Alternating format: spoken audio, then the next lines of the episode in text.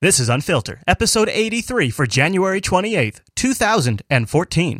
Now Obama wants action, and with the clock ticking on his second term, he's ready to tell Congress to get on board or step aside. I'm also going to act on my own uh, if uh, Congress is deadlocked. Executive actions, rallying businesses, colleges, and local leaders to the cause, and developing programs that don't require congressional approval, all part of Obama's plan to bypass Congress.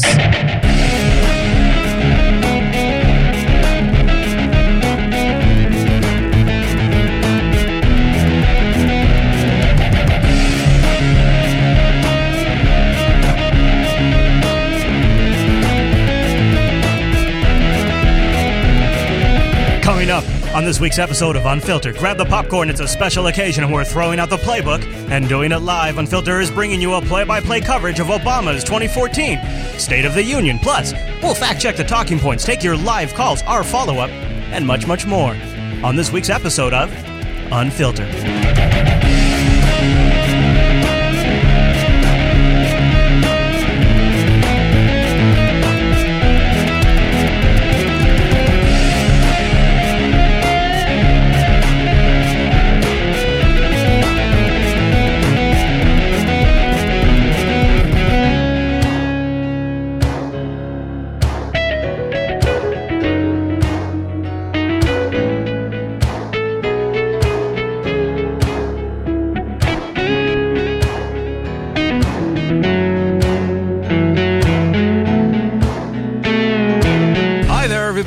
Welcome again to another edition of Unfiltered, Jupiter Broadcasting's weekly show about the news that you should not be watching.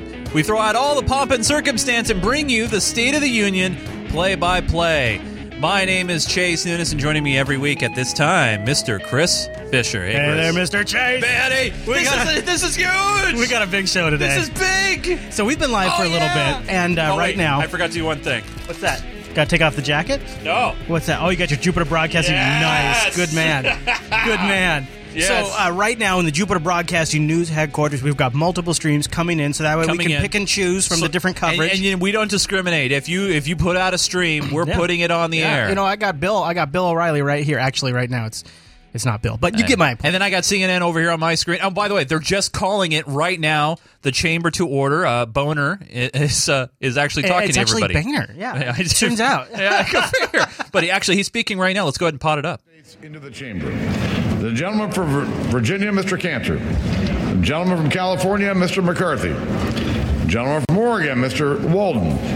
The gentleman from Oklahoma, Mr. Lankford. It's just a procedural The stuff gentlewoman now. from Kansas, Ms. Jenkins. All right, they're about to get started. So, yeah, uh, so they're they're they're before uh, we get into the meat, right now. Yes, I want to thank our unfiltered supporters. Oh my God, they are Do awesome right here at the they? top. We are now sitting at 341 unfiltered Wait, where's my supporters. bell? Amazing. Wait, I need to give some bells for that because we've we've kids not ransacked the studio, We've Chase. not only surpassed the 333 number, but we are going forward. Ow! Watch out, Chase. So I want to say a very special thank you to Matt R.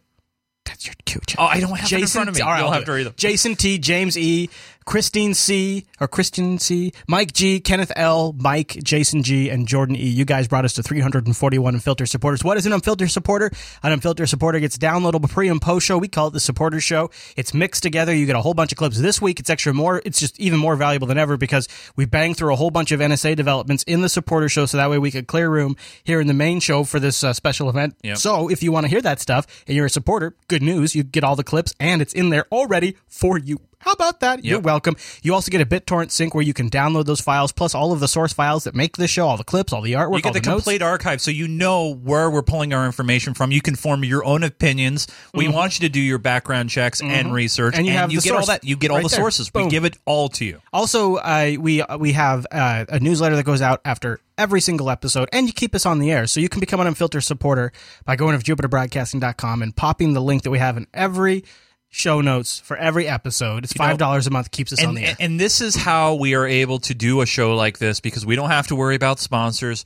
All we have to worry about is you, Jupiter supporters of, Mm-hmm. of, of this show. That's all we are concerned about because, you know, if we appease you guys and keep you guys happy and informed and educated, We've done our job. we've done our job. That's all we have. To, That's the That's only people we have to report to. That's we all we do is report to you. So we have also some some of the NSA developments in the show notes this week. If we have some dead time, we'll get to some of those. But of course, we have the info about the leaky apps like Angry Birds that's in there, including the spread the uh, the PowerPoint slide where they say golden nugget. It's the perfect scenario. You can target uploaded photos to social media sites taken with a mobile device. What can we get?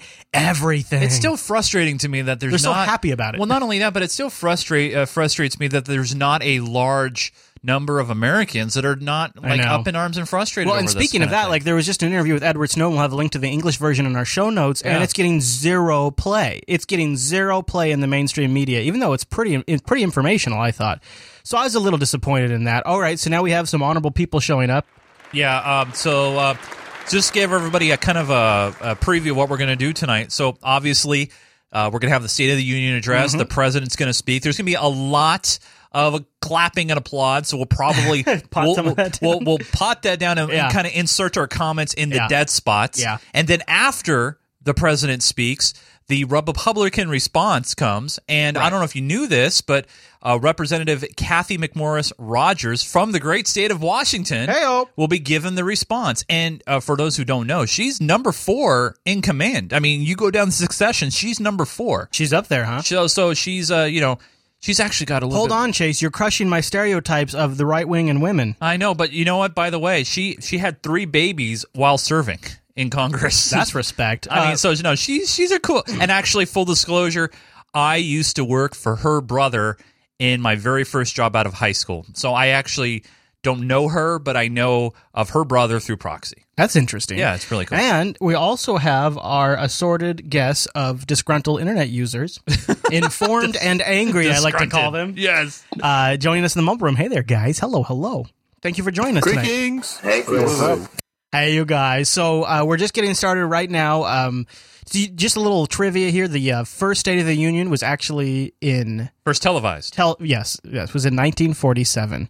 Uh, but before then, like way, way back, they would call them cheese days. I think this is true. I, I might be getting the details wrong, but it was an open house at the White House, and you could just come in and chillax with the president and eat cheese and just talk about this stuff. And it was one of these very low key, like open open house events at the White House where the general public could just come down and sit down with the president of the United States and just talk about what's bugging them and eat a little bit of cheese. Isn't that doesn't that sound like impossible in a way? that sounds like completely ridiculous, but I actually think it's true. Maybe it's Uh, not. well, no, I mean it's you know, it's the state of the Impossible union. now. We- yeah. I'd, I'd have cheese with Obama. I'm just saying. You well, actually, technically, we had cheese So- tonight. Can we rename Linux Unplugged Cheese Days? this is a cheese day right here, guys. This is a cheese Just day gonna right here. say, I love Colby cheese. All right, so the, Oh, what do we got uh, on the uh, CNN feed there? so on the CNN feed we have the. Uh, Look at what's going on. Set the there- scene. well, first You we got Wolf, but, uh, thanks, Wolf, for just, uh, telling me- I- earlier. Wolf, I'm trying to do a job here. were brought in, members Wolf, of the Joint Chiefs Wolf, of Staff. Uh, they Wolf. were there. Wolf Uh, is you'll rude. the cabinet members about Hold to on. be uh, coming in. He's Uh, playing right in the music still. Screen, you see the vice he just goes on autopilot when the music comes all on. right, Chase. so so Wolf, uh, as uh, as I was going to share with you guys, the Supreme Court justices jump in. They're in there. They're in the front row. They get a nice seat. Uh, the one thing you'll notice uh, during the course of the speech, if you're watching the video version of the speech somewhere, they don't clap. They do not clap. Hmm. You know, they just you know. so, so let's talk a little bit about uh, kind of what we expect to see. oh, Mrs. Obama just showed up, Yep, by the way. Yep, that means the Obamas are there. They're Uh, here. So uh, everyone's expecting this to focus heavily on the economy. Um, everyone's expecting uh, uh, immigration to be addressed and also uh, gun control. I um, Well, we know that the president is going to issue an executive order. With this has already been leaked to raise the federal minimum wage for con- federal contract employees to ten ten an hour.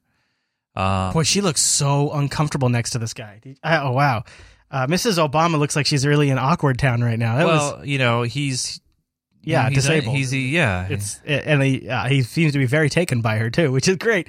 Uh, so I'm I I have I'm I'm going in. I don't want to cloud anyone's um uh, interpretation of what Obama's about to say, but I expect I expect that we're what we're going to hear from Obama is Obama sort of codifying his Congress is a mess. and we need to get together. You guys need to. You, we need to work together. I think he's going to say I'm going to take executive action. Uh, I'm going to I'm going to I'm going to do what I can, Hold where on, I can, the, when uh, I can. The announcement of the the arrival of some. Oh wait, not the president. I I don't want to miss this. The, The uh, actual announcement. Here's the president of the United States. This is uh, this is actually uh, the senators and stuff. Joyce, uh, the assistant sergeant of arms. Somebody's clapping right into the mic. The Secretary of State. Uh, Listen to that. First member of the cabinet who's I in, hate uh, that. Here, I'll try the other feed here. All right. Let's see what we got on the other feed. Do they have any commentation on the other feed at all? Uh, no, I don't think so. I'm not hearing anything now. I, I guess no, it's not. It's just silent right now. Oh wait, it's just like no, a- no. They had, just have a faint open mic. Yeah, yeah, So so it looks like the senators of some committees. Oh, there's uh, uh, uh, Eric Holder. yeah. And then, of course, uh, there's uh, John F. Kerry, outside. You saw, did John F. Kerry. go right past you? John Watermelon Kerry. Yeah, that's right. The, the cabinet walked by here along with uh, Vice. Oh, this that's what it is. This is the cabinet. That's Yeah. that's what she was. So the assistant surgeon at arms was there. Uh, I always I always like uh, what was the, the movie The American President where you know Mr. President or Mr. Mr. Chairman the President of the United States. I always like that announcement. I don't know why.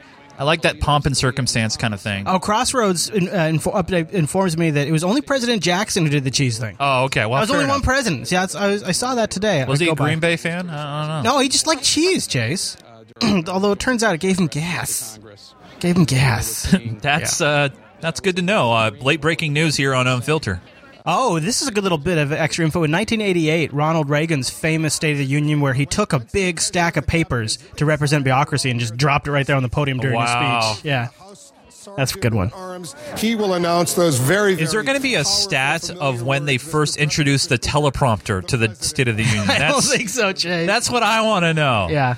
Too strong. A nod to President Andrew Jackson's 1837 White House when he he uh, had a 1,400 pound block of cheddar, and he invited anyone to come meet with him and other administration staff. That's a lot of cheddar.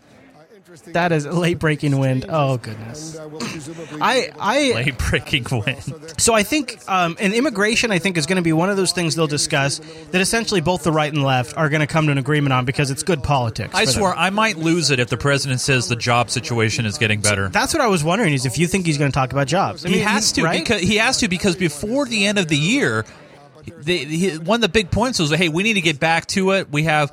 A hu- 1.1 million people are losing unemployment benefits. The jobs are not there, even though the numbers are improving because a lot of people are falling off the, the stats now. yeah. So I'll tell you what, Chase. He's only going to say things that will make him look good. So Well, he doesn't have to worry about likely looking good say anymore, those, though. Those. Well, I know he doesn't, but you know, even even in the end, it's better for the party, for his party, to have him looking good. Well, let me ask So- you guys this: politically, like, isn't the danger of taking big political risk here that people can, people his his competitors can then use that as like bargaining chips with him and say, look, if you don't want to have a lame duck presidency towards the end of your presidency, you got to give on these things in order for us to both give on your things. Yeah, Yeah. So if he if he if he declares too much, then he's sort of putting all his cards on the table and sort of neutering his remaining term, right? Isn't that how you end up with a lame duck in office? Or Yeah. I, I'd I'd be careful about having those executive order threat coming out because you don't know how people are going to respond to that, especially with the craziness that the Republican Party has in the in the small faction that's there. Uh, Crossroads in the chat room updates this again. Says Eisenhower Chase was the first president to use the teleprompter. Wow, what a st- stat pulled. No problem, guys. Uh, how did you find that? Was that on a like a rear projection system, or, or Did you check the or- No, no, no, no. You know I'll what? link it. Give me a second. You know what? The, it was it was like Saturday Night Live. Someone was holding cue cards up for the president, right? And they were just dropping cue cards, Right, probably. Yeah, for him. Yeah, I don't know if they. I don't know exactly what they have for teleprompters. I guess if you had cameras, you had to have teleprompters. Pretty. So, quick. so even the government is not on time right now. President Obama was supposed to enter the chamber at six, uh, our time, nine Eastern, and uh, right now uh, everybody's just still kind of chit chatting as the cabinet enters. Apparently, there is a teleprompters enthusiast site called Advanced Prompting Systems where they have facts about the teleprompter. And that's where Crossroads found this. Very nice. Yeah. Yes. What can I say? I like teleprompters. Sue me. Yeah, yeah, I guess. Uh, it's interesting. I, I didn't, I didn't, I didn't think you'd be able to find that. I, um, so Linux King says I'm being a leftist here. I'm just saying. I mean, it would, wouldn't it be true if it was uh, Bush too? If Bush laid out what his goals were, then uh, wouldn't he be sort of forfeiting his ability to properly negotiate because people could hold those over his head? I would think it's the same. Uh, let's check in with Fox News and see where they're at with their What's coverage. going with Fox? So I think it's inappropriate, actually, for the uniformed military to be at what has become a pep rally. It's equally undignified under both parties. Indeed, Ronald Reagan, in a way, accelerated turning this into melodrama by putting poor Lenny Skutnik in the in the gallery one night. Always so we. Could, we Though uh, obviously I caught the tail end of that last Americans, comment, sure but I don't know who's people. speaking. Yeah, I But can't this say I can't not, pronounce. Same uh, guy last week I couldn't pronounce his name. But he's uh he's all saying that the military shouldn't be there in uniform. I mean, they're In they're- dress uniform, yeah. Uh, they're representatives of our government just as much as the justices are, just as much as Congress are.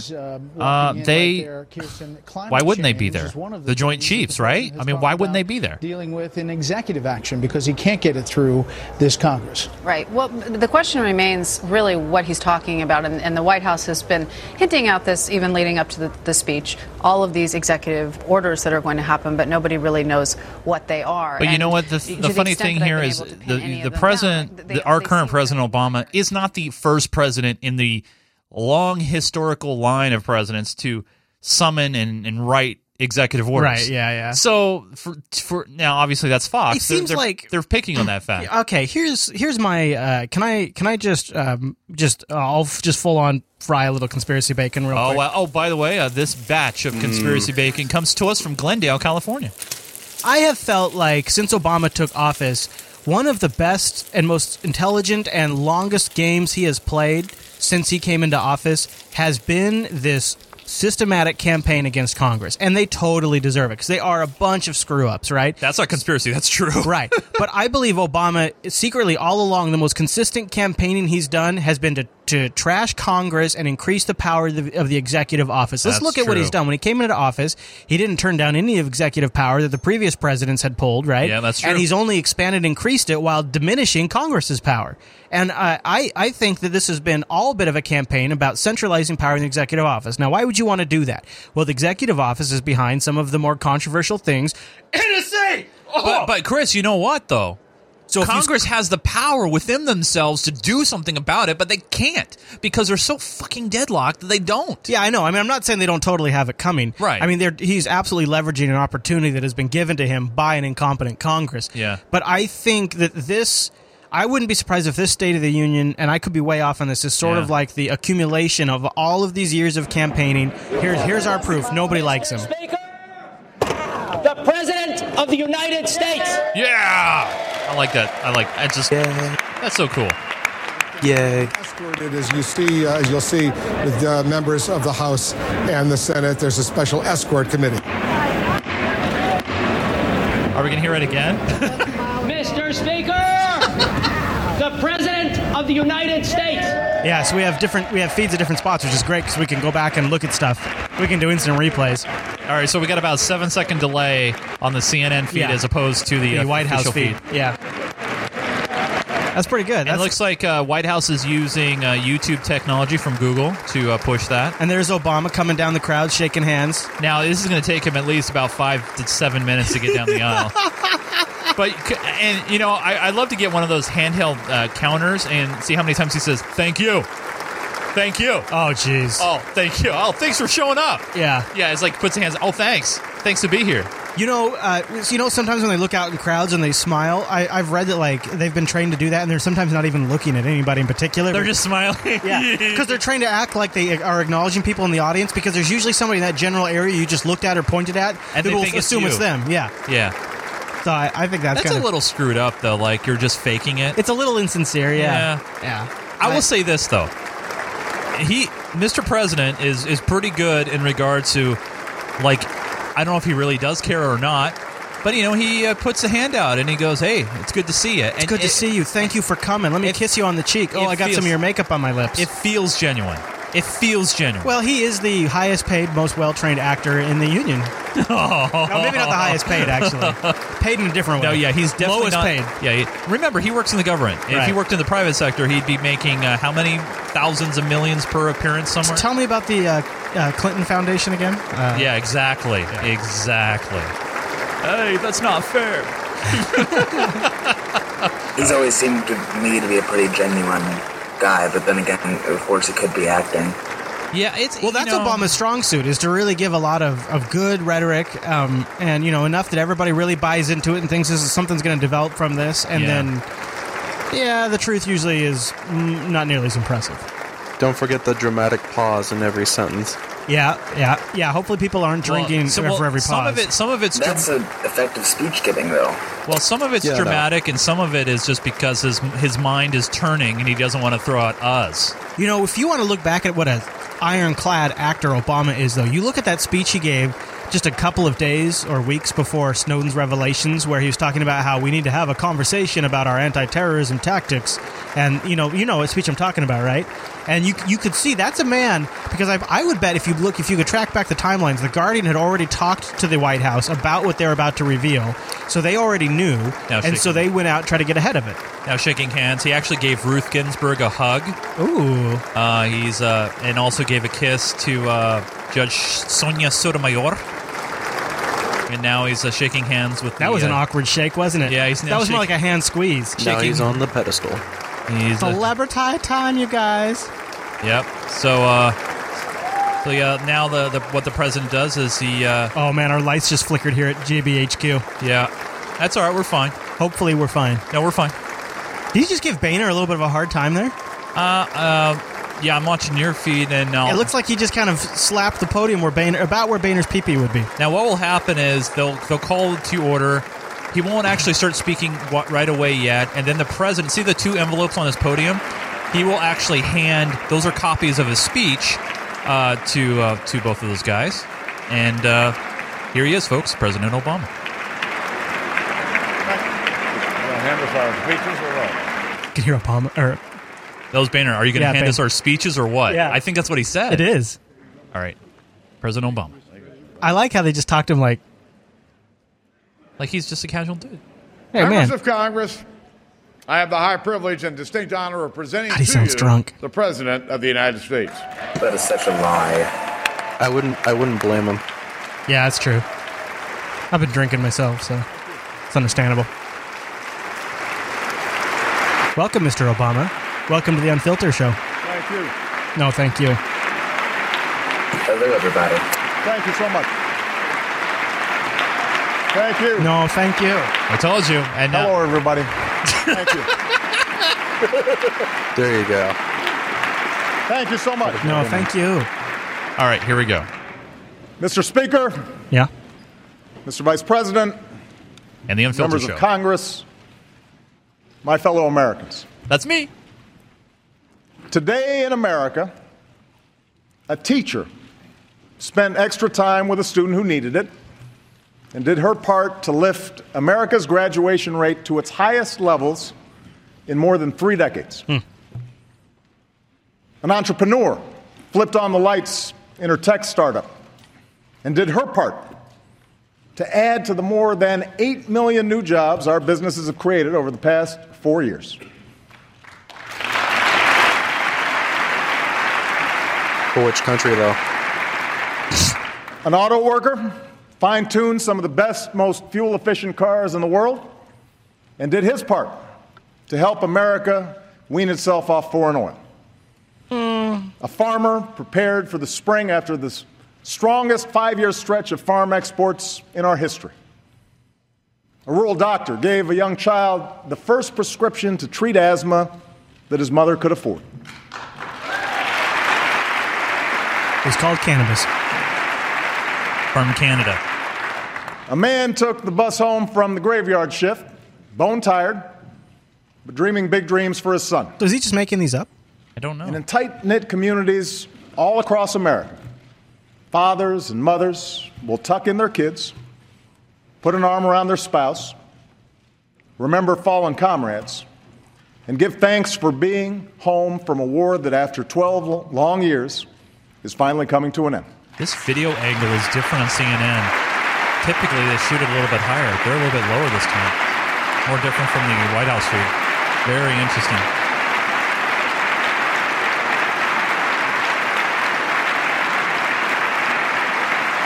So, so as any good storyteller, he's setting up the story right now because he's going to Tonight, introduce this chamber ideas. speaks with one voice to the people we represent. It is you, our citizens, who make the state of our union strong. Oh, Boy, we already got it. There it is already. Yeah, see, I told you. Take a shot. Didn't I And call here it? are the results of your efforts. The lowest unemployment rate in over Ah, five years. I knew it! A rebounding housing market. Wow. A manufacturing sector that's adding jobs for the first time since the 1990s. More oil produced. More oil produced at home than we buy from the rest of the world. The first time that's happened in nearly 20 years. The most cancer spread. Which is really stuff that Bush started. Our started. deficits cut by more than half. And for the first time, for the first time in over a decade, business leaders around the world have declared that China is no longer the world's number one place to invest. America is. Unless you're worried about the NSA. Yeah, exactly. Oh, that's getting some that's getting some applause. They don't like China. Screw you, China. That's why I believe this can be a breakthrough year for America. Oh, he's fired up. He's ready to go. After five years of grit and determined effort, the United States is better positioned for the 21st century than any other nation on earth. President just said grit. The question for everyone in this chamber, running through every decision we make this year, is whether we are going to help or hinder this progress. For several years now, this town has been consumed by a rancorous argument over the proper size of the federal government. So I'm going to fix it with one speech. It's an important debate. No, he's that going dates back he's to gonna lay very blame on founding. Congress. Watch. But when that debate prevents us Mm, here he is from right carrying now. out even the most basic See, here it is. functions of our democracy, The- when the- our differences shut down government, Info screen. Yeah. to win the full faith and credit of the United States, then we are not doing right by the American people. That's going to sting. That's going to sting. And that's that's a blame on both sides. Both Yeah. sides.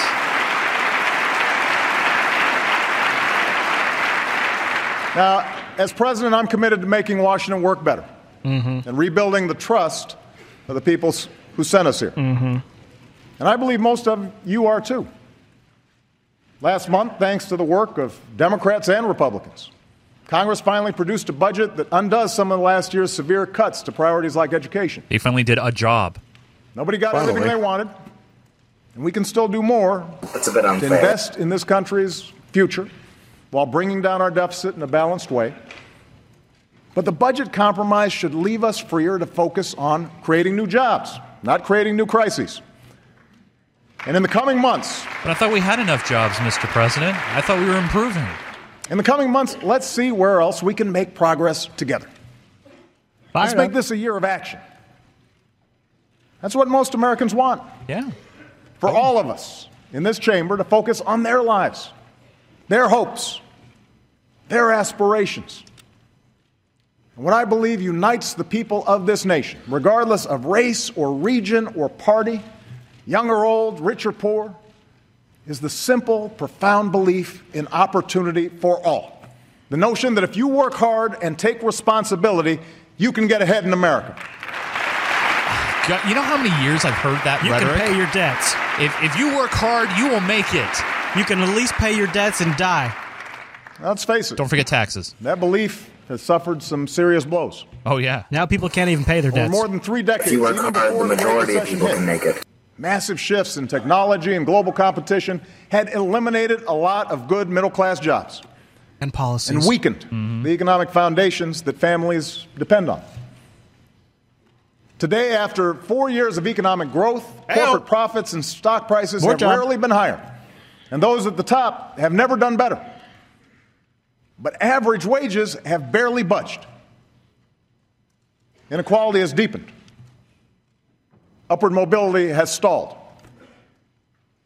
The cold hard fact is that even in the midst of recovery, too many Americans are working more than ever just to get by, let alone to get ahead. I'll say that. That's so true. Too many He's speaking still aren't working at all. Wow. How true is that? So, So what are you going to do? Nothing? our job is to reverse these trends. Yeah, good luck. It won't happen right away, and we won't agree on everything. or anything. But what I offer tonight is a set of concrete, practical proposals to speed up growth, strengthen the middle class, and build new ladders of opportunity into the middle class. Some require congressional action, and I'm eager to work with all of you. Mm-hmm. But America does not stand still, and neither will I. Here we so go. Wherever and whenever I can take steps without legislation to expand opportunity for more American families, that's what I'm going to do. Called it. That's going to cost him bad with the Republican Party. More power to the executive branch. More power. More power. I vote to suspend the Congress. We don't Give need me Congress. special powers. As usual, As Chancellor. our First Lady, Sorry. That's a good example. Michelle's As Chancellor of this new Republic of the Well- Galaxy, Galaxy Empire. Oh, geez, we're standing for Michelle. Everybody stand for Michelle real quick. It's like, nah, I'm good. Michelle, don't Morbo is stand. happy. Michelle, stand for nobody. Michelle's Let's Move partnership with schools, businesses, local leaders has helped bring down childhood obesity rates for the first time in 30 years. And that's an achievement that will improve lives and reduce healthcare costs for decades to come. The Joining Forces Alliance that Michelle and Jill Biden launched has already encouraged employers to hire or train nearly 400,000 veterans and military spouses. I think the gal on the far right is Biden's latest wife, the blonde. Yeah, she is. They introduced her when she came Taking in. a page from that playbook, the White House just organized a college opportunity summit where already 150 universities, businesses, nonprofits have made concrete commitments to reduce inequality in access to higher education and to help every hardworking kid go to college and succeed when they get to campus. And across the country, we're partnering with mayors, governors, and state legislatures on issues from homelessness to marriage equality. The point is, there are millions of Americans outside of Washington who are oh. tired of stale political arguments and are moving this country forward. They believe, and I believe, hmm. that here in America, our success should depend not on accident of birth, but the strength of our work ethic and the scope of our dreams. That's what drew our forebears here. That's how the daughter of a factory worker is CEO of America's largest automaker. Immigration policy? Yeah, we're getting there. We're ramping up. Yeah, he's setting the table. How the son of a barkeep is Speaker of the House. Wow, giving Boehner a call. Wow. Nice. Giving Boehner giving the thumbs up on that one. Not bad. Everybody, let's get look at Boehner laughing. It's nice props. Nice props. Wow. That's that's interesting. Yeah. How the son of a single mom can be president of the greatest nation on earth. Aww. Well, Self-indulgence. How'd they get an arrow over to Obama? That's funny. Narcissist.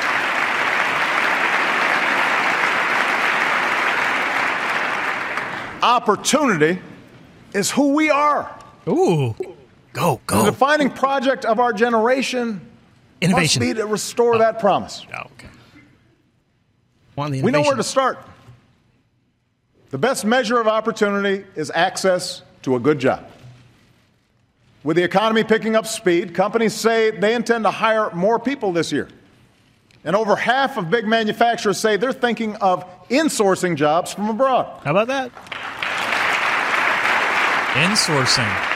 Yeah, that, that's where you fly the Indians So to work here in the U.S. With, for uh. With H-1B Both Democrats and Republicans have argued that our tax code is riddled with wasteful, complicated loopholes We've heard that for 20 that years. punish businesses investing here and reward companies that keep profits abroad. I've said Let's this flip on the that show. equation. Mm-hmm. Let's work together to close those loopholes and those incentives to ship jobs overseas and lower tax rates for businesses that create jobs right here at home. I support that. I've supported that my entire message on this show. Will that happen doesn't this happen. Congress? It will not happen. Too much money involved. Follow the money. Show I me the agree. money. I agree. Sounds good on paper, but it'll never happen. Moreover, we can take the money we save from this transition to tax reform to create jobs rebuilding our roads, upgrading our ports, unclogging our commutes. He's pulling this one from previous Because in today's global economy, first class jobs gravitate to first class infrastructure. We'll need Congress to protect more than 3 million jobs by finishing transportation and waterways bills this summer. That I will happen. say, I will say that that is really needed. Yeah, But I'll act I- on my own to slash bureaucracy and streamline the permitting process for key projects so we can get more construction workers on the job as fast as possible. The oil pipeline. Oh, look at this. Oh. We also have the chance right now to beat other countries in the race for the next wave of high tech manufacturing jobs. And my administration's launched two hubs for high tech manufacturing in Raleigh, North Carolina, and Youngstown, Ohio. Well, look at them where showing we've the iPhone. connected businesses to research universities that can help America lead the world in advanced technologies. I think they'd show them. Tonight, I'm announcing we'll launch six more this year. Bipartisan bills in both houses could double the number of these hubs and the jobs they create. So get those bills to my desk. Put more Americans back to work. So nothing's going to change in all of that. Okay.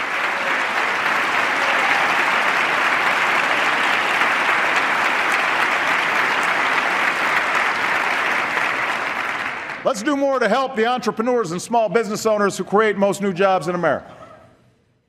Over the past five years, my administration has made more loans to small business owners than any other. And when 98% of our exporters are small businesses, new trade partnerships with Europe and Asia, the Asia Pacific will help them create even more jobs. We need to work together on tools like Bipartisan Trade Promotion Authority to protect our workers, protect our environment, and open new markets to new goods stamped made in the USA. I've said that too. We need to make more stuff here. I agree with that. We'll Of course, yeah. I mean, Too much China. I don't know how much you can do with an executive order in that regard, though. A lot. Listen, China and Europe aren't standing on the sidelines.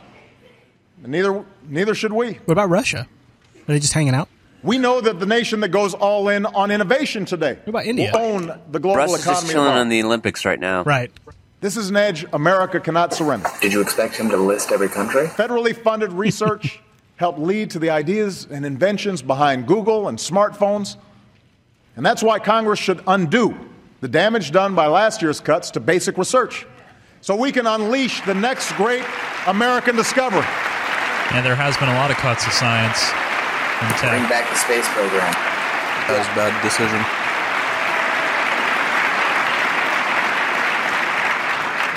There are an entire industries to be built based on vaccines that stay ahead of drug resistant bacteria or paper thin material that's stronger than steel.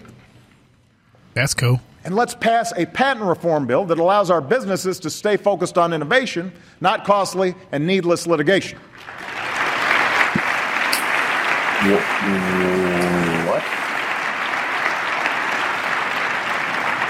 Now, Sounds like patent trolling. One of the biggest factors in bringing more jobs back is our commitment to American energy. The all the above energy strategy I announced a few years ago is working, and today America is closer to energy independence than we have been in decades.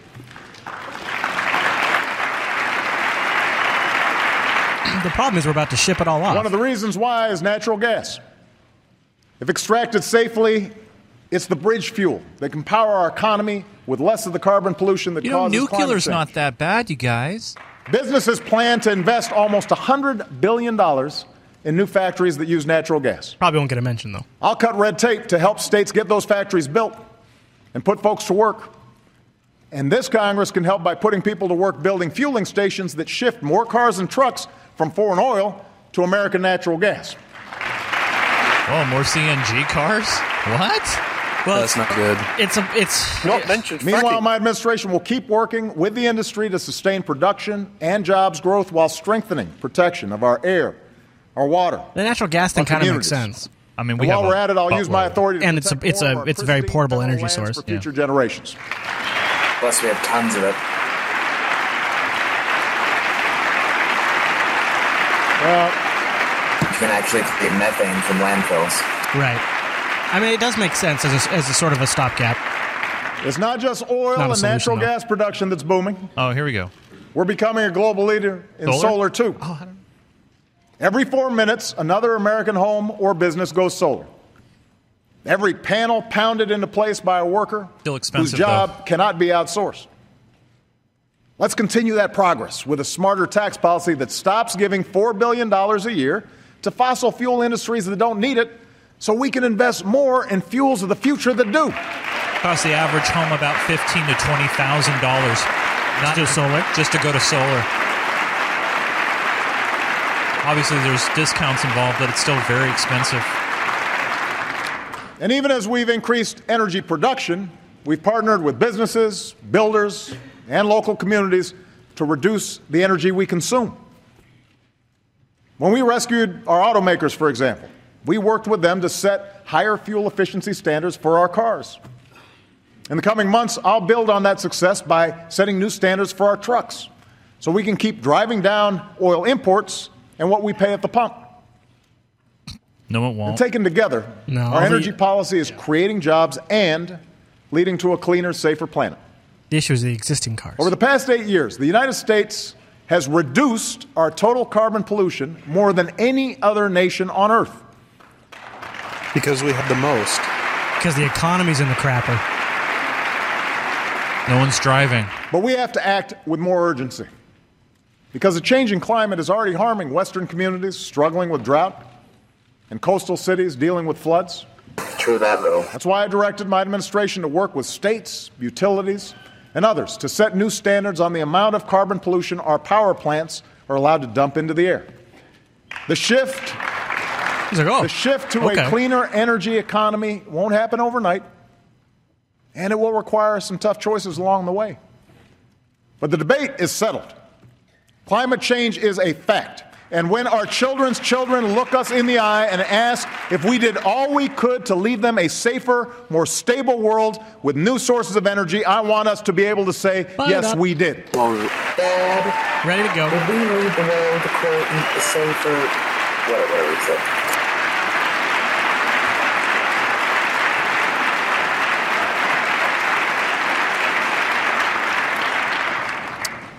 Finally, if we're serious about economic growth, it is time to heed the call of business leaders, labor leaders, faith leaders, law enforcement, and fix our broken immigration system. Here we go. Here we go. Go time now. It's full on go time. Now, there's nothing too controversial here. The right and left want to fix this up for their voting numbers. Republicans and Democrats in the Senate have acted, and I know that members of both parties in the House want to do the same. Independent economists say immigration reform will grow our economy and shrink our deficits by almost $1 trillion in the next two decades. More And for good reason. Yeah, Some exactly. people Yeah. come here to fulfill their dreams, to study, invent, Pay taxes. contribute to our culture. Work visas. They make our country a more attractive place for businesses to locate and create jobs for everybody. So let's get immigration reform done this year. I mean, I'll say this: I'd rather have immigration reform over more H-1N Let's get it visas or done. whatever. That's that is Yeah. going to be the reform. Yeah, I mean, That will be so. the reform. yeah.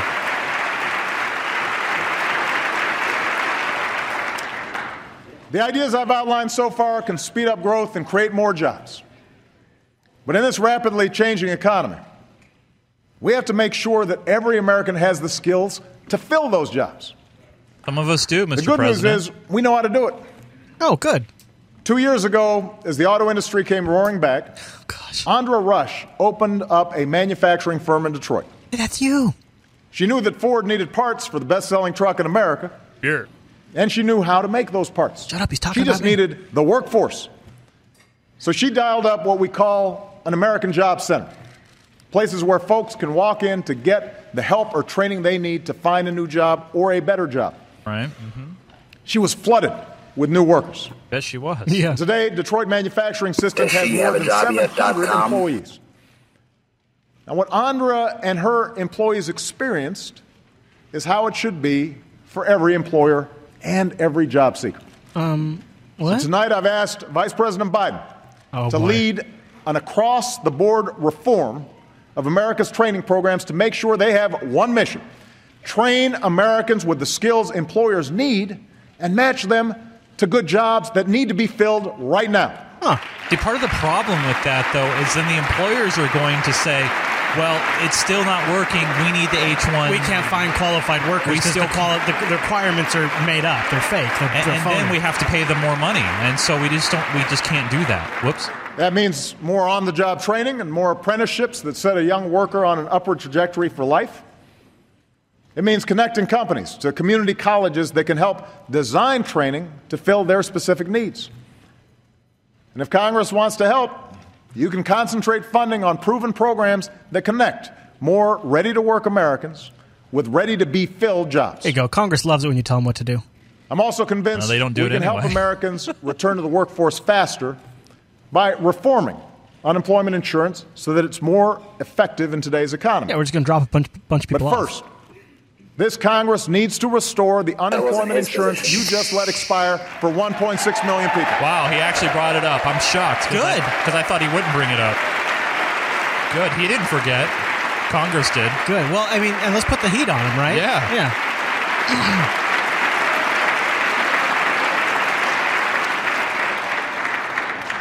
Let me tell you why. Okay. All right, please. Misty DeMars is a mother of two young boys. That's me. She'd been steadily employed since she was a teenager. That's true. Put herself through college. Wow. She'd never collected unemployment benefits, but she'd been paying taxes. Yeah. Hello. Me too. In May, she and her husband used their life savings to buy their first home. A week later, budget cuts claimed the job she loved. God. Last month, when their unemployment insurance was cut off, she sat down and wrote me a letter. The kind I get every day. We are the face of the unemployment crisis, she wrote. She's about to cry. I'm not Let me cut dependent on the government. Our country depends on people like us who build careers, contribute to society, care about our neighbors. I did write my congressperson. I'm by the way. confident that in time I will find a job, I will pay my taxes, and we will raise our children in their own home in the community we love. Please give us this chance. That room's me. Congress, give these hardworking, responsible Americans that chance. give them that chance. It's it's true, and, and, and, but the thing is, it's the same Congress with the policies that have been passed Give 'em a has chance. created this freaking mess. You know, I just realized something sad. Since I moved to Kansas, I haven't bothered looking up the policies They of need my our help right district now, but congressman. more important, this country or needs them woman, in I the should say. That's why I've been asking CEOs to give more long term unemployed workers a fair shot at new jobs, a new chance to support their families. And in fact, this week, many will come to the White House to make that commitment real. Tonight, I ask every business leader in America to join us and do the same because we are stronger when America fields a full team. They won't listen to that. They'll ignore it. Yeah, because right now the policies in place Of are course. against that. It's not enough to train today's workforce. We also have to prepare tomorrow's workforce by guaranteeing every child access to a world class education. Does that mean the entire country is getting Google Fiber? Does everyone get college? I wish. Estiven Rodriguez couldn't speak a word of English when he moved to New York City at age nine. But last month, thanks to the support of great teachers and an innovative tutoring program, he led a march of his classmates through a crowd of cheering parents and neighbors from their high school to the post office where they mailed off their college applications. And this son of a factory worker just found out he's going to college this fall. Going to college doesn't guarantee anything, man. Oh, Dad. Not at all. You put yourself more in debt. Five years ago, we set out to change the odds for all our kids.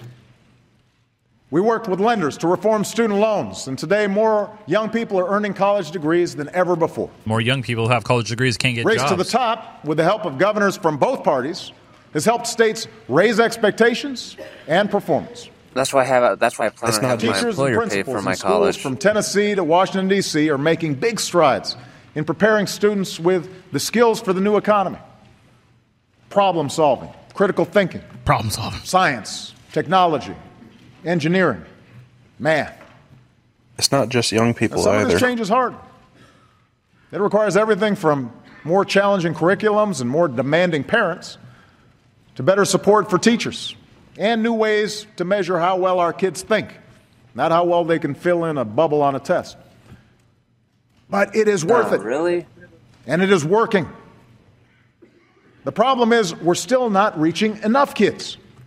And we're not reaching them in time. And that has to change. Research shows that one of the best investments we can make in a child's life is high quality early education. This was the last speech I heard.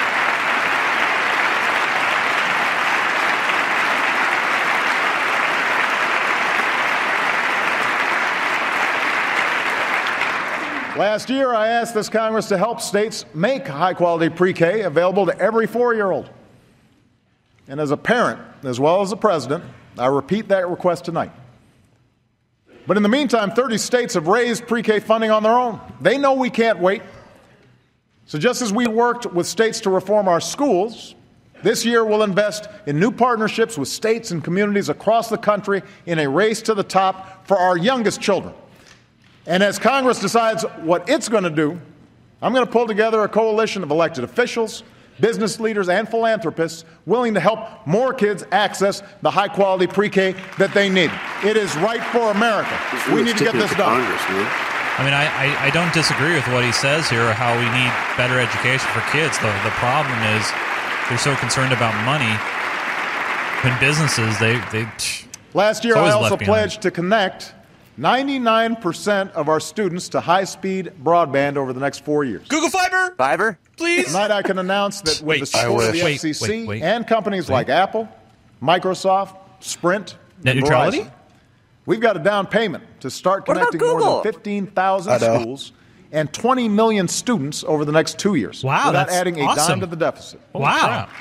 That's really good. That's great. That's great. That's really great. Holy shiznit. We're working to redesign high schools and partner them with colleges and employers that offer the real world education and hands on training that can lead directly to a job and career.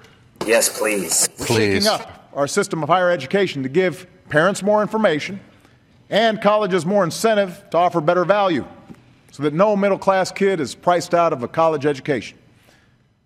We're offering millions the opportunity to cap their monthly student loan payments to 10% of their income. And I want to work with Congress to see how we can help even more Americans who feel trapped by student loan debt. I still don't know why you can't get an associate degree for free. And I'm reaching out to some of America's leading foundations and corporations on a new initiative to help more young men of color facing especially tough odds to stay on track and reach their full potential. The bottom line is Michelle and I want every child to have the same chance this country gave us. But we know our opportunity agenda won't be complete. And too many young people entering the workforce today will see the American dream as an empty promise. Unless we also do more to make sure our economy honors the dignity of work and hard work pays off for every single American. Know, today, women make up about half our workforce, but they still make 77 cents for every dollar a man earns. That's white women. That not is wrong. And in 2014, it's an embarrassment.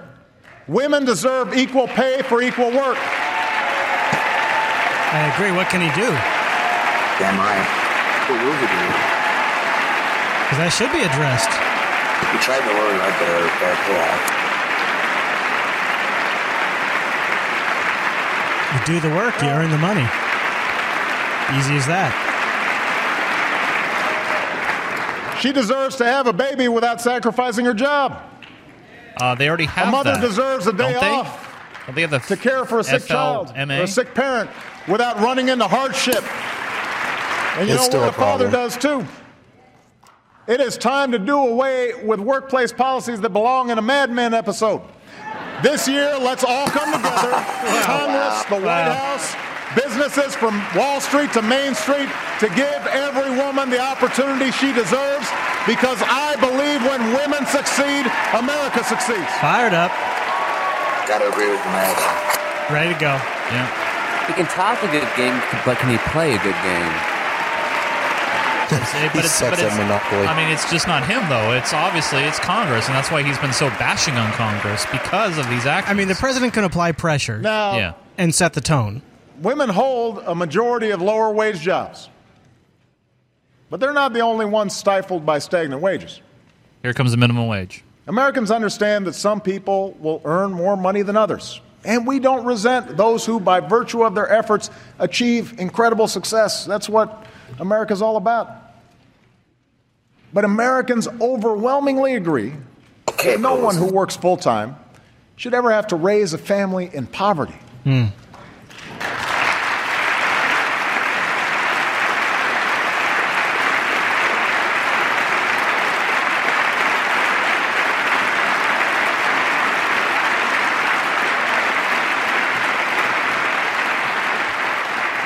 In the years since I asked this Congress to raise the minimum wage, five states have passed laws to raise theirs. Many businesses have done it on their own. We're on the map, Chase. Nick Chute is here today with his boss, John Soranno.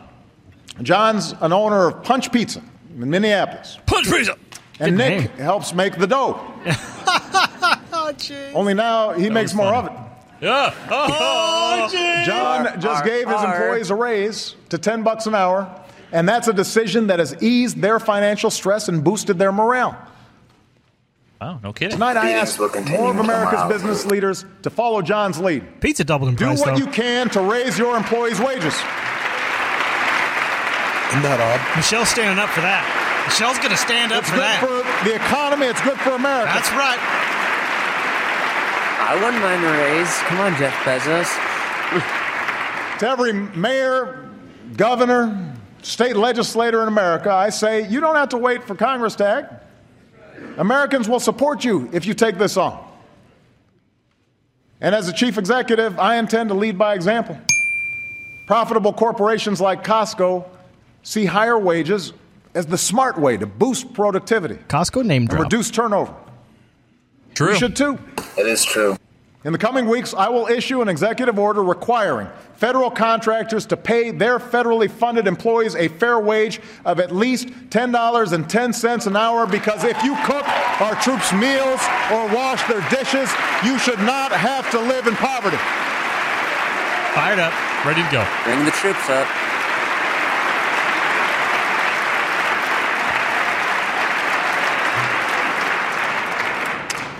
Of course, to reach millions more, Congress does need to get on board. Today, the federal minimum wage is worth about 20% less than it was when Ronald Reagan first stood here. And Tom Harkin and George Miller have a bill to fix that by lifting the minimum wage to $10.10. It's easy to remember 1010. Just This like 9/11. help was a families. good release. It'll 999. give businesses customers with more money to spend. It does not involve any new bureaucratic program. So join the rest of the country. Say yes. Give America a raise. Give America a raise. Give them a raise. Give him a Give him a thumbs raise. up. Give him, give him a job. Give America a raise. Give him some money. Yeah. Give him When all health the care. prices go up. I guess the president must have been a fan of Ubuntu 1010. 9/11 has just worked so well, so they need more There are other steps we can take to help families make ends meet. And few are more effective at reducing inequality and helping families pull themselves up through hard work than the Earned Income Tax Credit. Right now, it helps about half of all parents at some point. Think about that. It helps about half of all parents in America at some kids. point in their lives. that you know of. But I agree with Republicans like Senator Rubio that it doesn't do Anything you need enough tell for us, single Chase? workers who don't have Nope. kids. So let's work together to strengthen the credit, reward work, help more Americans get ahead. Let's do more to help Americans save for retirement. Today, most workers don't have a pension. A Social Security check often isn't enough on its own. And while the stock market has doubled over the last five years, that doesn't help folks who don't have Especially when it- 401ks. When it pops. That's why tomorrow I will direct the Treasury to create a new way for working Americans to start their own retirement savings. What? My, I, myRA. It's a, it's a new savings bond that encourages folks to build a nest egg. MyRA guarantees a decent return with no risk of losing what you put in. And if this Congress wants to help, work with me to fix an upside down tax code that gives big tax breaks to help the wealthy save, but does little or nothing for middle class Americans. Offer every American access to an automatic IRA on the job so they can save at work just like everybody in this chamber can. And since the most important investment many families make is their home, send me legislation that protects taxpayers from footing the bill for a housing crisis ever again and keeps the dream of home ownership alive for future generations.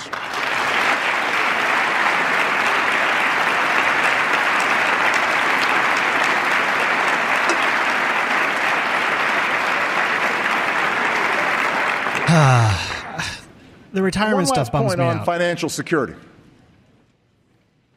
For decades, few things exposed hardworking families to economic hardship more than a broken healthcare system. What about the economy? And in case you haven't heard, Yeah. we're in the process of fixing that.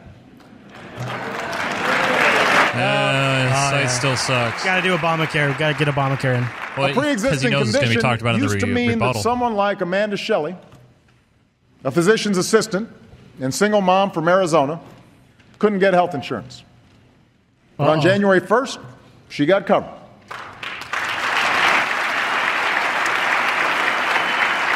It's morning in America. On again, January Chase. 3rd, she felt a sharp pain. On Her January pocketbook? 6th, she had emergency surgery. Oh. Just one week earlier, Amanda said, and that surgery would have meant bankruptcy. That's what health insurance reform is all about. The peace of mind that if Having misfortune people strikes, go in for emergencies only. you don't have to lose everything.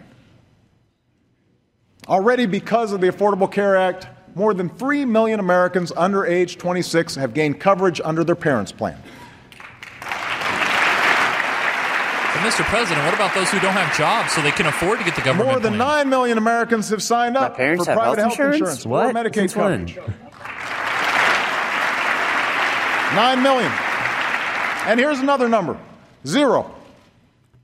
Because of this law, no American, none, zero, can ever again be dropped or denied coverage for a pre existing condition like asthma or back pain or cancer. However, they can change your plan if uh, they are discontinuing it and make you pay more. Tons more. There's a loophole there, Mr. President.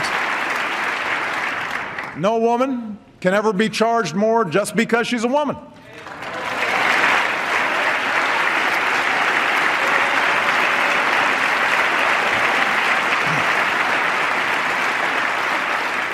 And we did all this while adding years to Medicare's finances, keeping Medicare premiums flat, and lowering prescription costs for millions of seniors.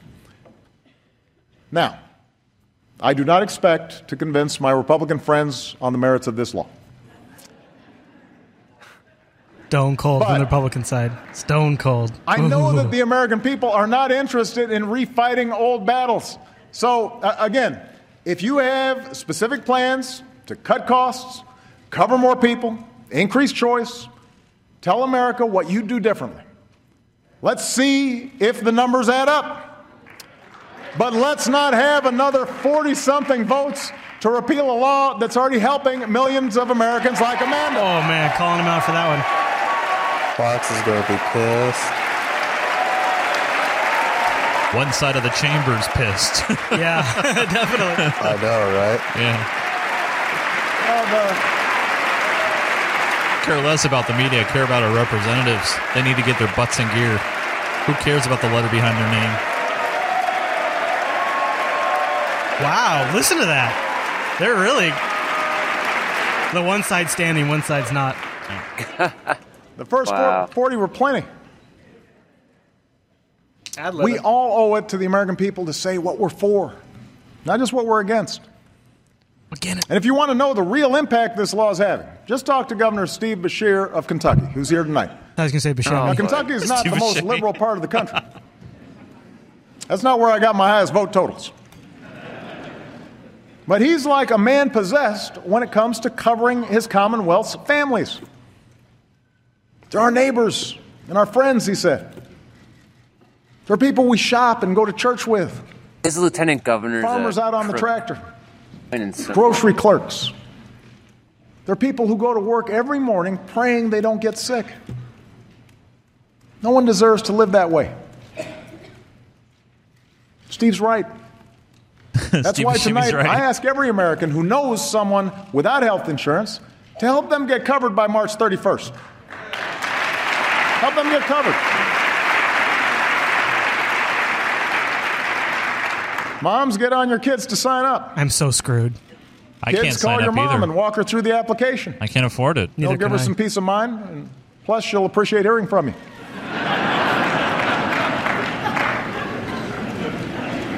Oh, Barry. So smooth. After all, that, that's the spirit that has always moved this nation forward. It's the spirit of citizenship. The recognition that through hard work and responsibility, we can pursue our individual dreams, but still come together as one American family. I've done To that. make sure Mr. the next President. generation It can hasn't pursue worked. its What am I doing well. wrong, sir? I want to give him a hug right now. I love when he talks. like. Citizenship means Just standing up for everyone's right to vote. He, everything he's saying is just so wonderful. It's so inspirational, isn't Yeah. it? It's so inspirational. Just hugged him so hard he can't breathe.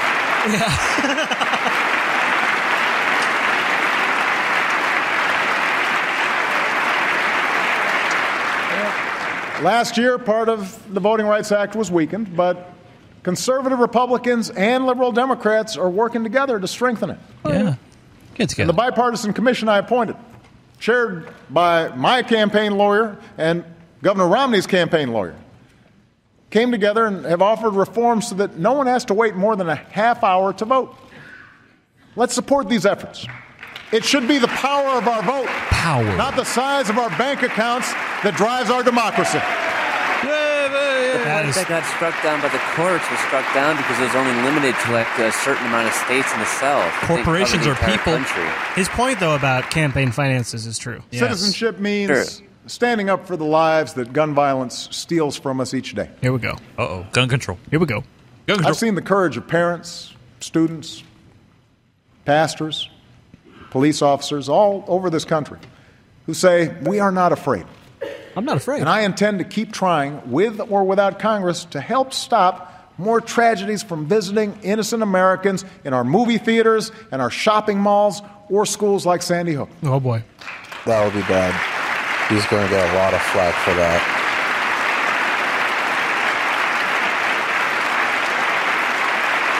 I'm announcing a guns program at the White House for the teachers. You come to the White House. Guns for gift cards. I'll give you a gun. demands a sense of common purpose. That's it for the gun talk? Participation in the hard work of self government. What? Wow. No way. An obligation to serve our communities. And I know this chamber agrees that few Americans give more to their country than our diplomats and the men and women of the United States Armed Forces. Not for the ones in Benghazi. Those ones we're just going to let die. Oh. Oof. Yeah, they don't exist. I felt that. That was oof. They might ask for help. We're not going to give it to them. Help who? Yeah.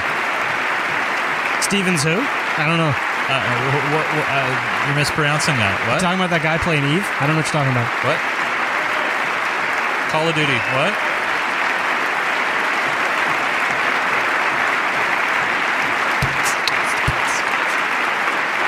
Boy, they're clapping that. Tonight, because of the extraordinary troops and civilians who risk and lay down their lives to keep us free, Civilians being contracted. the. United States is more secure. When I took office, nearly 180,000 Americans were serving in Iraq and Afghanistan. now it's now contractors. 300,000. Today, 70,000 all our troops are out of Iraq. I mean, contractors? More than 60,000 of our troops have already come home from Afghanistan. How's the budget for the military? With Afghan forces now in the lead for their own security, our troops Hey, have moved Rogers. to a support role. Oh, yeah. Together with our Great allies, guy. we will complete our mission there by the end of this year. And America's longest war will finally be ability for its own future. If the Afghan government signs a security agreement that we have negotiated, Ah, four a more small contractors. force of Americans could remain in Afghanistan with NATO allies to carry out two narrow missions training and assisting Afghan forces, and counterterrorism operations to pursue any Damn, I remnants thought he was going to say of Al build a Qaeda. Costco.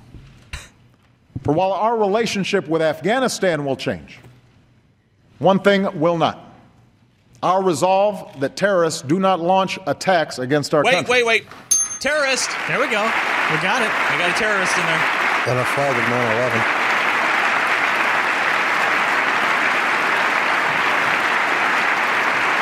Fired up. Ready to go.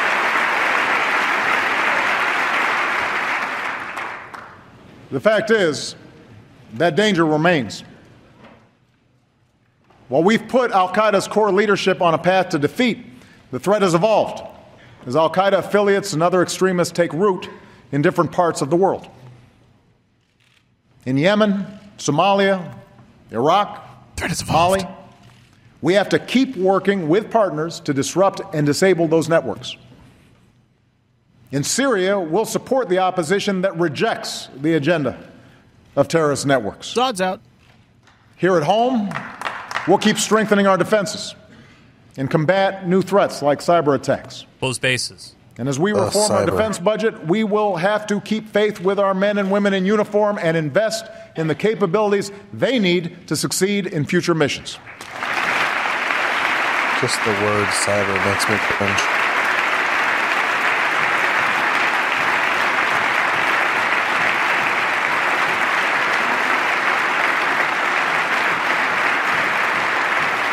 Everybody claps on more military spending.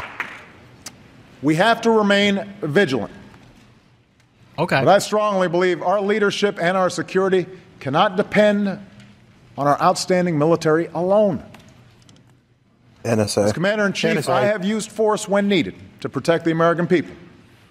And I will never hesitate to do so as long as I hold this office. But I will not send our troops into harm's way unless it is truly necessary, nor will I allow our sons and daughters to be mired in open ended conflicts. Let me tell you about drones. We must fight the battles that need to be fought, not those that terrorists prefer from us. Large scale deployments that drain our strength and may ultimately feed extremism. He's talking about drones. So even as we act, uh, actively and aggressively pursue terrorist networks With We should drones. automate through more targeted efforts and by building Drones. the capacity of our foreign partners, Drones. America must move off a permanent war footing. And use drones. We can remote control everything from here. More jobs. That's why I've imposed prudent limits on the use of drones. Whoa, limits. For we will not be safer if people abroad believe we strike within their countries without regard for the consequences. He just said limits? And drones That's why working same with this breath? Congress, I will reform our surveillance programs. What? Because What? the vital work of our intelligence Oh, community depends Rogers. on public I don't confidence believe it. here and abroad. That privacy of ordinary people is not being violated. But you're not ordinary, Chris. You're not ordinary. You're on a list.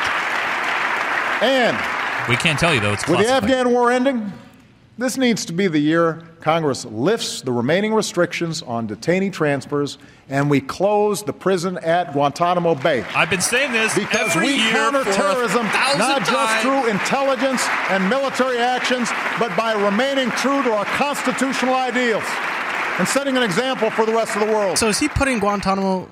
I guess there's been a funding problem, but yeah. You see, Okay. in a world of complex threats, They're going to keep Guantanamo. our security, our leadership depends on all elements of our power, including strong and principled diplomacy. American diplomacy has rallied more than 50 countries to prevent nuclear materials from falling into the wrong hands and allowed us to reduce our own reliance on Cold War stockpiles.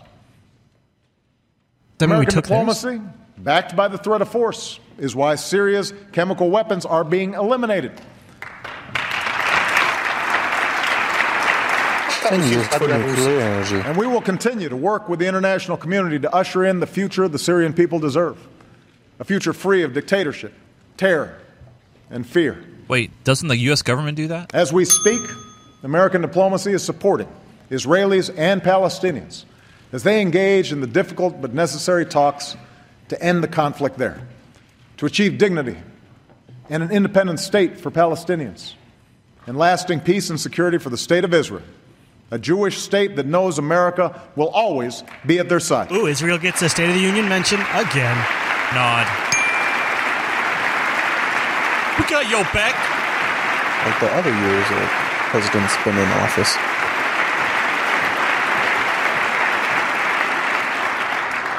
And it is American diplomacy, American, backed by pressure, that has halted the progress of Iran's nuclear program and rolled back parts of that program hmm. for the very first time in a decade. Hmm.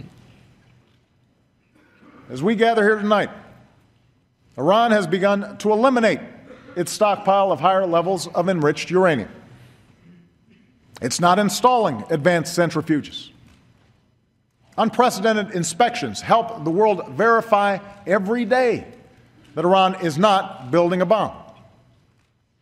And with our allies and partners, we're engaged in negotiations to see if we can peacefully achieve a goal we all share preventing Iran from obtaining a nuclear weapon.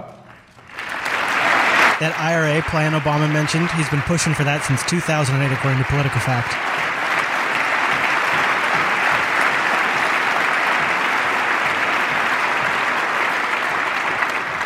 These negotiations will be difficult. They may not succeed. We are clear eyed about Iran's support for terrorist organizations like Hezbollah, which threatens our allies. And we're clear about the mistrust between our nations, mistrust that cannot be wished away. But these Mistrusting our own negotiations don't rely on trust. Any long term deal we agree to must be based on verifiable action that convinces us and the international community that Iran is not building a nuclear bomb. If John F. Kennedy and Ronald Reagan could negotiate with the Soviet Union, then surely a strong and confident America can negotiate with less powerful adversaries today.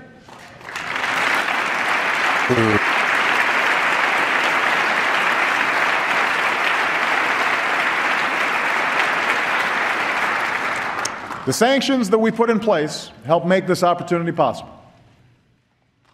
But let me be clear. Okay. If this Congress sends me a new sanctions bill now that threatens to derail these talks, I will veto it. Oh. Oh, that's getting applause. For the sake of our national security, we must give diplomacy a chance to succeed.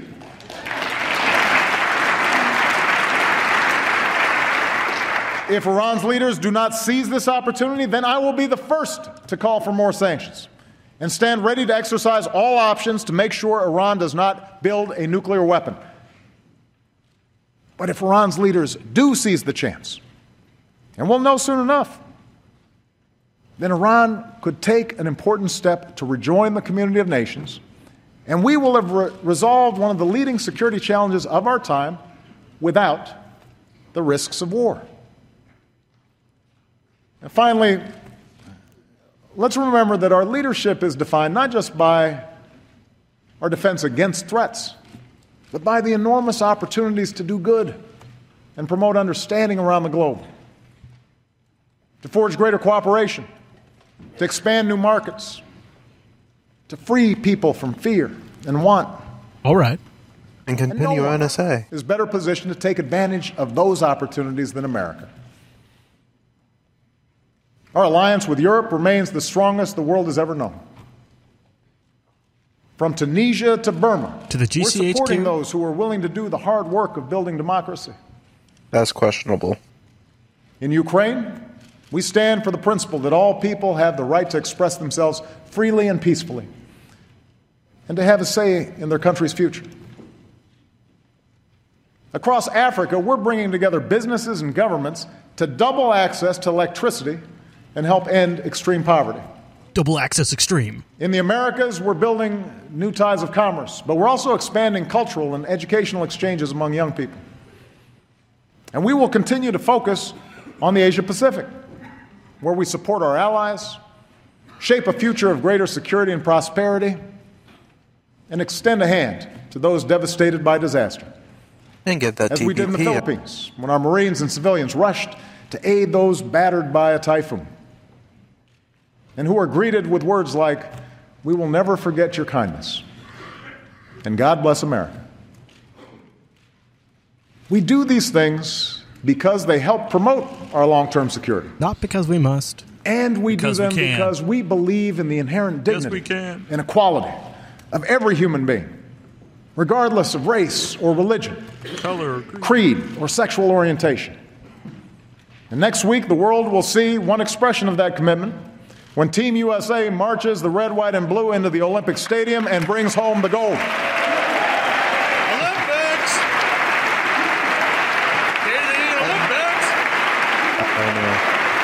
Olympics! By the way, I've got information on that uh, Connected Schools initiative that Obama mentioned with the FCC, Apple, and others linked in the show notes if you guys want to check that out after the show. Awesome. My fellow Americans, no other country in the world does what we do. On every issue, the world turns to us. Not simply because of the size of our economy or our military might, but because the ideals we stand for and the burdens we bear to advance them. No one knows this better than those who serve in uniform.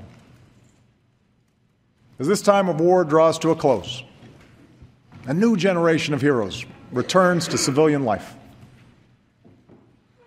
We'll keep slashing that backlog so our veterans receive the benefits they've earned. Oh, don't get and me our wounded warriors receive the health care, including the mental health care that they need. You better.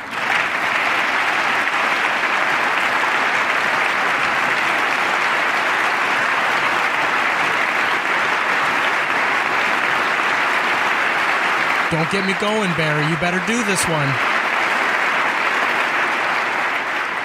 We'll keep working to help all our veterans translate their skills and leadership into jobs here at home.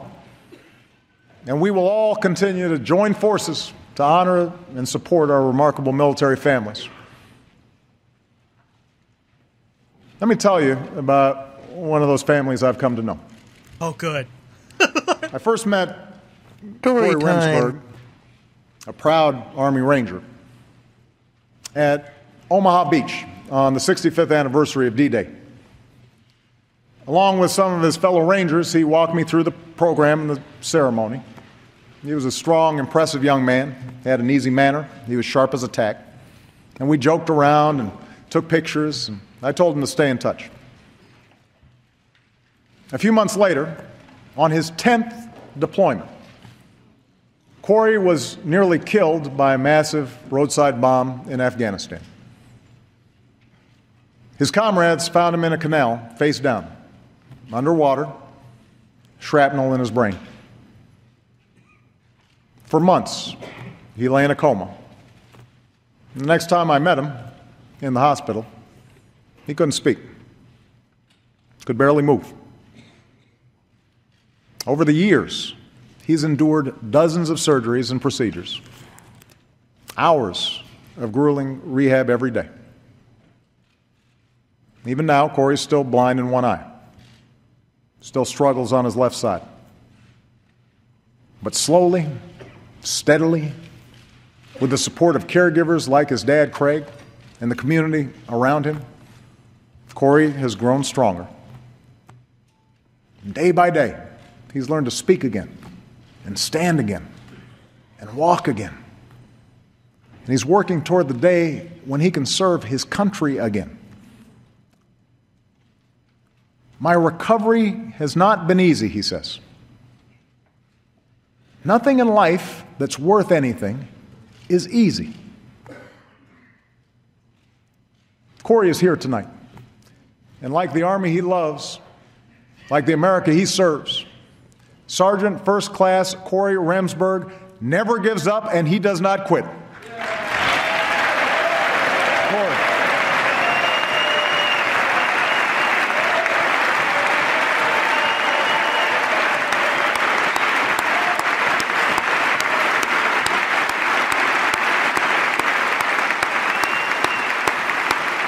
That solace clap.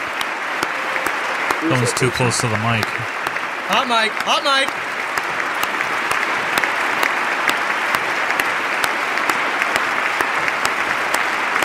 Okay, I really want to punch that guy.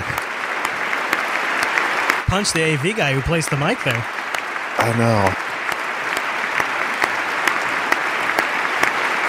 It's a slow clap too. Like it, it you know what? I bet it's Boehner. I bet it's Boehner. I bet his Boehner on He's Obama's clapping, mic. he's clapping under the table.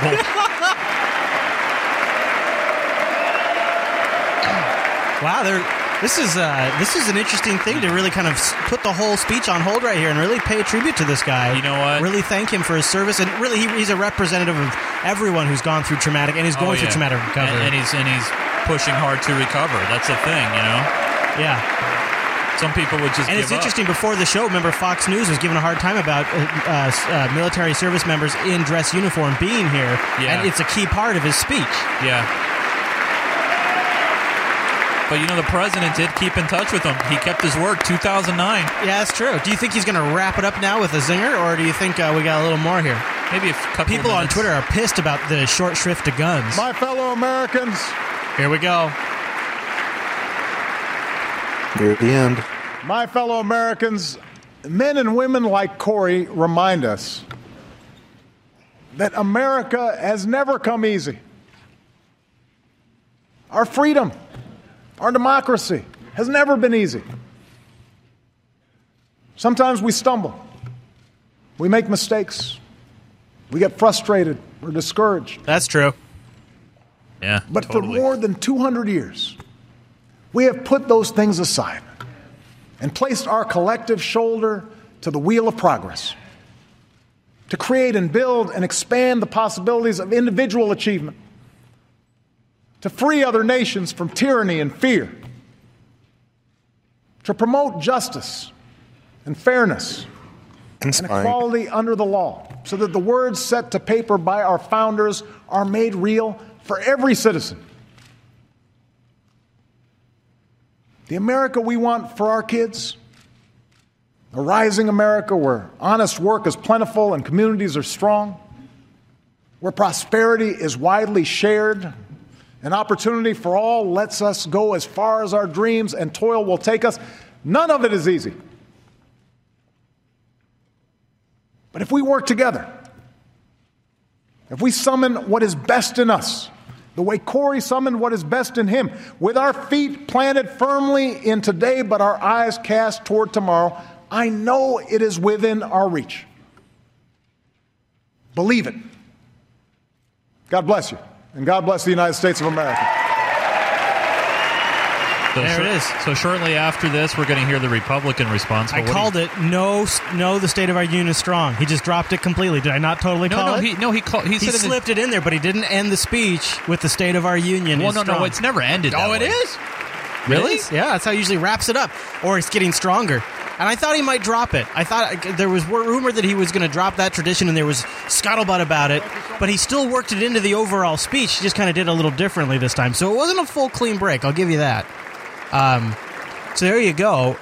You know, it's funny. People on Twitter are also noticing that Congress is sitting there clapping at the fact that he's basically committing to bypass Congress.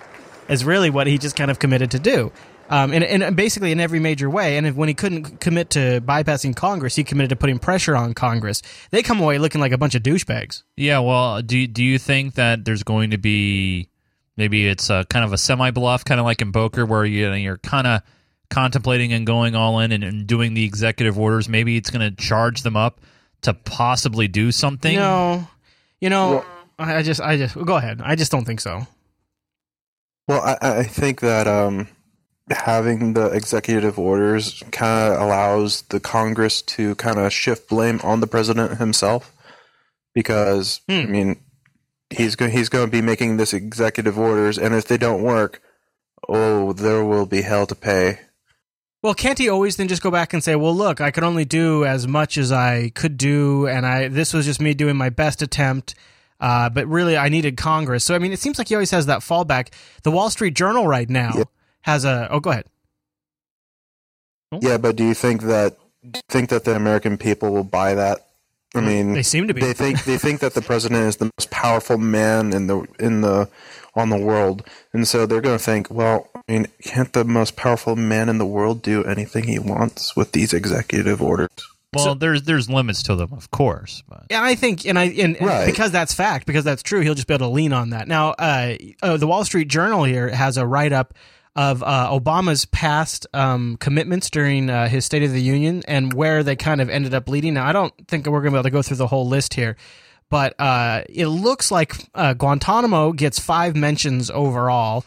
Really, no progress on that front. Um, there's essentially uh, a hit and miss record here. That's pretty much more hits than it is miss. Uh, more more myths than it. Geez, more misses than it is hits. I guess I should say. There's some good. There are some hits though. There are, but I'll link to this in the show notes if you guys want to check out past and current. Uh, oh, uh, they're they're uh, now advertising on CNN that uh, President Obama will have an interview with CNN and Jake Tapper on Friday. Yeah, he's going to be touring now. Yeah. So that'll be what you'll be hearing over the next couple of days is uh, Obama's uh, uh, tour to sort The of push. president on tour. That sounds something wrong. Just sounds wrong about that. Well, it's not too unusual where he goes out and stumps for uh, for something. Um, you know, But, uh, speeches is kind of his best his best weapon right now. I think something I noticed a few times. I think he could have done this more often. Is it being a midterm election year? There's a lot of stuff he could have put into the the ball into Congress's court to do, eh, so they can focus on that there rather than putting the blame on him. Uh, yeah. Okay. So, um, P- PolitiFact.com is doing some checking right now, and they've just checked in on Obama's statement that in the he said uh, average wages have barely budged over the last four years. This, uh, according to uh, PolitiFact.com, is true. They Yeah. say that, uh, yeah. In fact, if you go back to 2008, they haven't changed um, since essentially we had the Yeah, we had the yeah, corporate profits are right, right. Yeah, That are is going very up. true. Yeah. As far as I know, UPS's starting wage was still eight fifty when I left. I wonder if that. I wonder how that minimum wage that that might be one of the bigger changes. Now that executive order he made for minimum wage only applies to new contracts with the federal government. Right. So existing contracts are not changed, and some of these contracts go out very very long time. Right. I mean, some of these contracts are are. Uh, uh, decades long, but new contracts, uh, you know, eventually everything will be a new contract. Eventually, uh, will go up. So uh, uh, just to let you know, Chris, I'll keep an eye on the CNN stream because I doubt that the uh, White House is going to cover the Republican response. Right. So um, I will keep you posted and let you know. But right now, he's uh, he's leaving. He's going to be going to the after party, and uh, somebody's got the coke. Who's got the blow? that's, what, that's who's going. Hey, you got the blow? Hey, hey, hey, uh, hey, you got the blow? Applied by your Mexican drug dealer. Where's the blow? Uh, where's the blow at? And I'm watching the Fox feed right now too. Um, ooh, there's some kissing going on. Ooh, now. No, I didn't watch the entire thing, but was there any mention of the drug war during the entire thing? No, not really. I, didn't, I didn't catch it. Let's talk about our surprises while we kind of wait to see if the uh, Republican response that comes around. So my surprise, uh, short shrift to the gun discussion, and that was a big upset on Twitter It was too. really like a, a paragraph. That I'm was okay about with it. that. I really didn't feel like we needed to drudge that up for the millionth time. Um, I was kind of surprised at how hard he harshed on Congress about the vote 40 times to try to repeal Obamacare. I thought that was, that was He zinged him a little bit. yeah, he, yeah, it was it wasn't like too rough, but it was it was a zinger. Um, I, I I think the thing that really jumps out at me at the end there is how much time they spent with that veteran, and I'm not I don't think that was necessarily a bad call. No, but and it was more more to show that if if he has the balls and the initiative to persevere after he was face down in a puddle, basically right. almost dead. and he's supposed to be a metaphor, right, for Right. America, Right, exactly. And I also think too that you know it's good to end on something that both sides of the aisle will clap on, so that way you end on a real high note, right? Because nobody's going to not clap for that. No, no, of course not. No, I mean, and and some of the things for me, you know, obviously, I thought that uh, you know him and, and a lot of others have started to forget about the the current unemployed people that are out out here. He brought that up. Obviously, What did you think about his employment coverage? Uh, there's a lot of generalities, and of course, you couldn't go into specifics. It's a it's a stump speech, right? It's a State of the Union, but uh, I mean, he was trying to show that hey, we want to bring jobs back here and start insourcing instead of outsourcing. And I agree with the fact that it's not just about tax loopholes.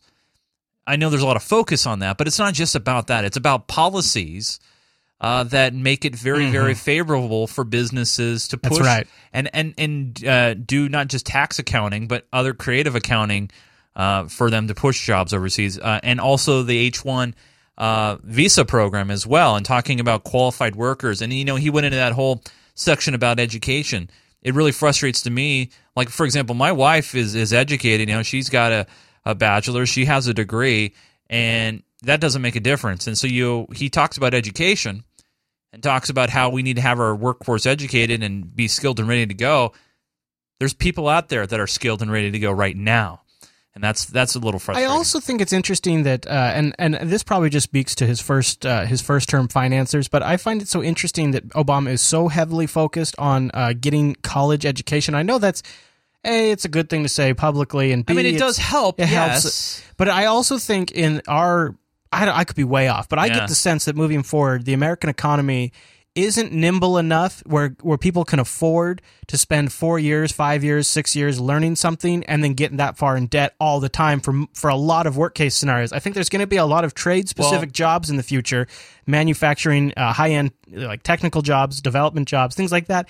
That maybe uh, a, a four year degree isn't necessarily the best way to get in and get started. Well, that's that's the thing, right? He's concentrating on education and, and talking about how it's necessary. And I feel like he's doing that because if you look at who paid his way into the White House his Right. first term, it was uh, in a large part the colleges. but a lot of college kids right now can't even get get jobs. I mean, they're, they're and I think that's what he alluded to when he mentioned that he wanted to bring trade specific programs into the high schools, which Right. I don't think he might actually do, depending on Well- what's actually required out of Congress to get that done. the chat room is uh, the chat room is harshing on the on I- on that sergeant saying that he was being used as a prop, and uh, that's you know they always do that.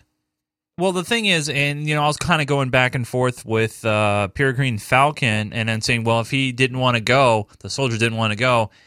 You know, I bet you he could have found it. I, I know the commander in chief when they ask you to attend, you kind of Right. have to go. But remember, he's medical. He's he's under uh, lots of rehab right now. If a, he could pos- possibly find a doctor that says, hey, you know, I can write you. Uh, you shouldn't go. It would be, you know, not good for You you. can't blame him. I would do it too if I were Well, him. sure. I Uh, mean, yeah. So here's the official count: two mentions uh, for guns in the entire speech.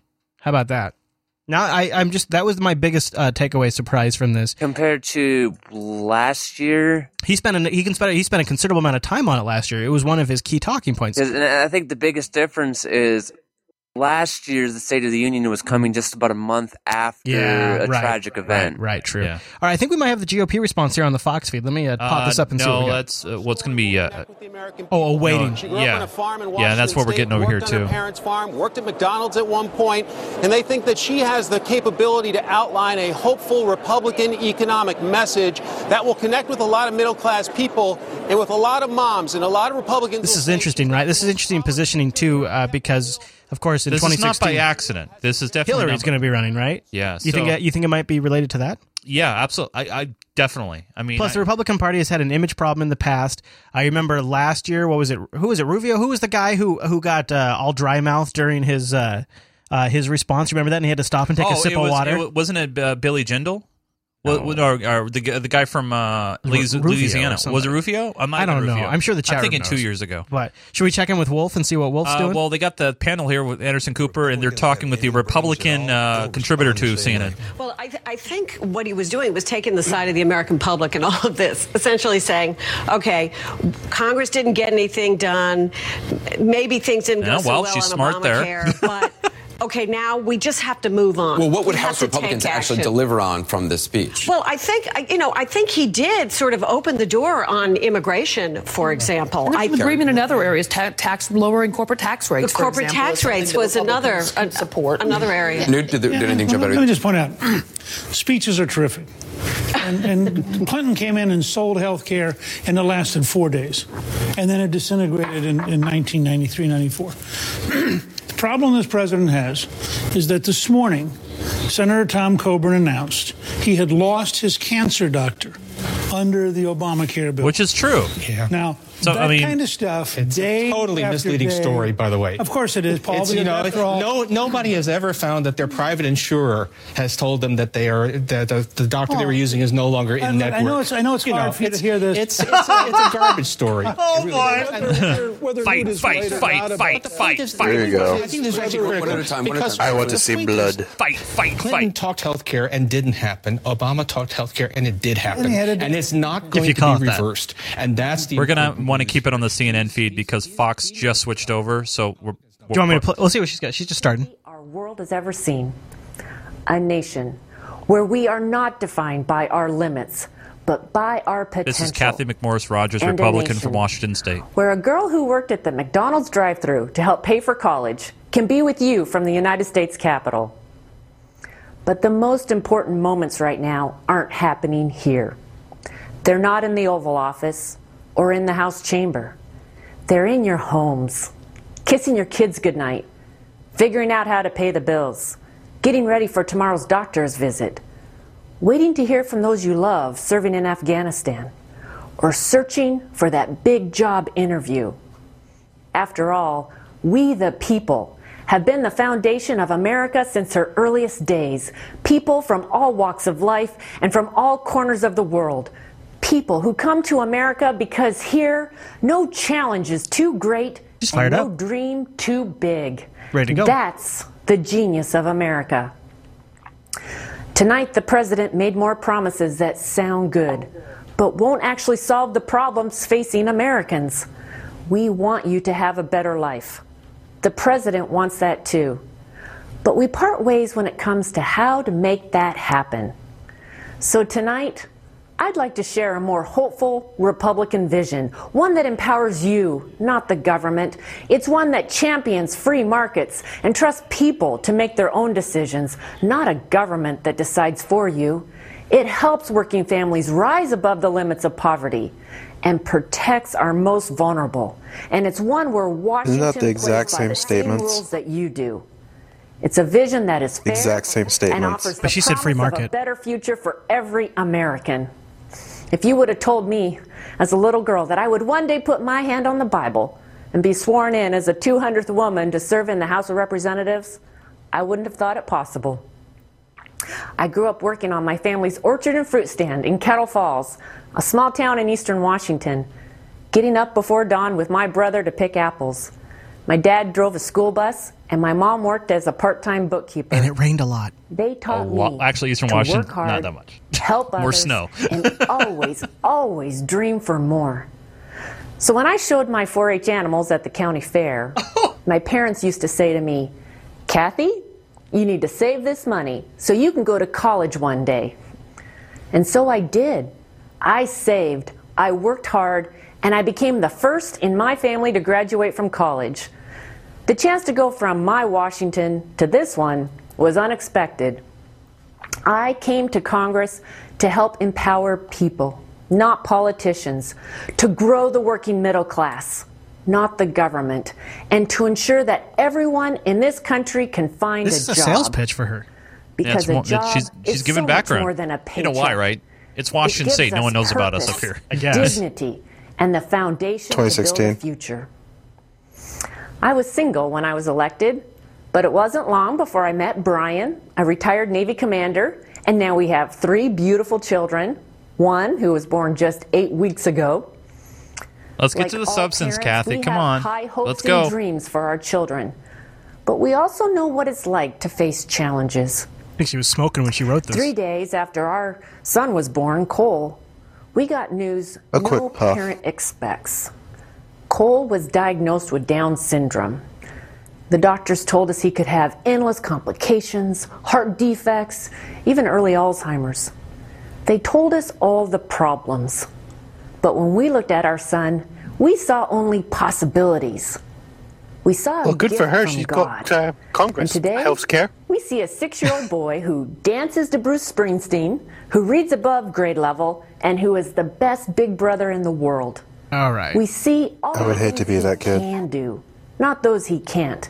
And Cole Is she and his calling sisters, America- Grace and Brynn, have only made me more Oh. determined to see the potential in every human In a sense. life. Is she saying That whether we're born with an extra 21st chromosome, That America has without Down syndrome? dollar to our Yeah, name, Pretty much. we are not defined by our limits, but by our potential. Because our mission, not only as Republicans, but as Americans, is to once again ensure that we are not bound by where we come from, but empowered by what we So can become. this is not really. Do you want to listen to this whole thing? Because this is we, not we- really. We should be fair here. I know, but I, I, she's not talking about anything. just give it a moment. and where you want to be. The president talks a lot about income inequality. Here we go. But the real gap we face today is one of opportunity inequality. And with this administration's policies, that gap has become far too wide. We see this gap growing every single day. That gap. We see it in our neighbors who are struggling to find jobs, a husband who's now working just part time, a child who drops out of college because she can't afford tuition, or parents who are outliving their life savings. Last month, more Americans stopped looking for a job than found one. Yeah. Too many I'm- people okay, all are right, here we go. falling This is further good. and further behind. Everybody wants to because cut it right off. Now, the president's policies are making people's lives harder. Republicans have plans to close the gap. Plans that will focus on jobs first, without more spending, government bailouts, and red tape. Every day, we're working to expand our economy, one manufacturing job, nursing degree, and small business at a time.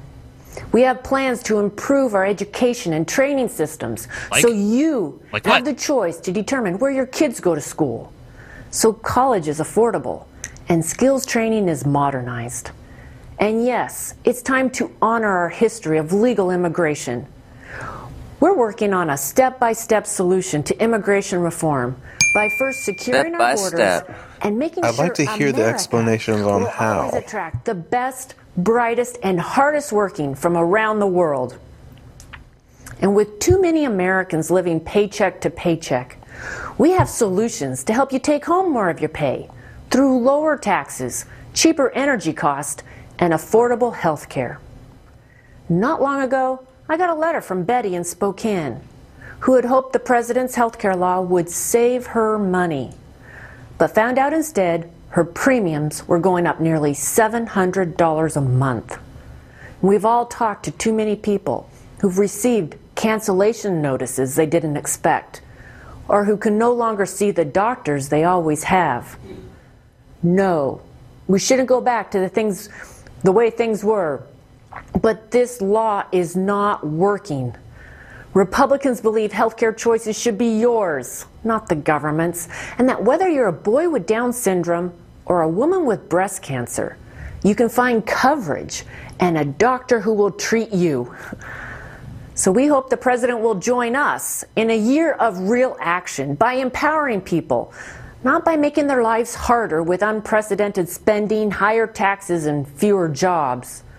As Republicans, we advance these plans every day because we believe in a government that trusts people and doesn't limit where you finish because of where you started. That is what we stand for. It's for an America that is every bit as compassionate as it is exceptional. If we're successful, years from now, our children will say that we rebuilt the American dream. We built a working middle class that could take in anyone and a workforce that could take on the world. Whether you're a girl in Kettle Falls or a boy from Brooklyn, our children should be able to say that we close the gap. Our plan is one that dreams big for everyone and turns its back on no one. The president said many things tonight, but now I ask him to listen to you. For the true state of the union lies in your heart and in your home. Tomorrow, I'll watch my son Cole get on the school bus. Others will wait in the doctor's office or interview for that first job. Some of us will celebrate new beginnings. Others will face great challenges. But all of us will wake up and do what is uniquely American. We will look forward to the boundless potential that lies ahead. We will give thanks to the brave men and women who have answered America's call to freedom, like Sergeant Jacob Hess from Spokane, who recently gave his life to protect all of ours. So tonight, I simply offer a prayer. A prayer for Sergeant Hess's family, your family, and for our larger American family. That with the guidance of God, we may prove, prove ourselves worthy of His blessings of life, liberty, and the pursuit of happiness. For when Really we going for the embrace conservative these vote gifts, there. We are each doing our part to form a more perfect Too much religion. union. May God guide you and our president, and may God continue to bless the United States of America. Representative Way All too much. So so let me let me say a couple things first. I mean, to be fair, I mean, you know, we gave the president of the United States 45 50 minutes of of time and to, we were ready to shut her down after 7 minutes. And she has a lot less pauses. well, and, lot, she and, and a lot less uh, people clapping. I think the problem was is the the bulk of the she front loaded her speech with a whole bunch of personal crap, like we should care who the hell she is. And comparing the country as if we have Down syndrome. But I will say this: in terms of like a face for the GOP, that's she is the best representative I have seen on the air in a long time.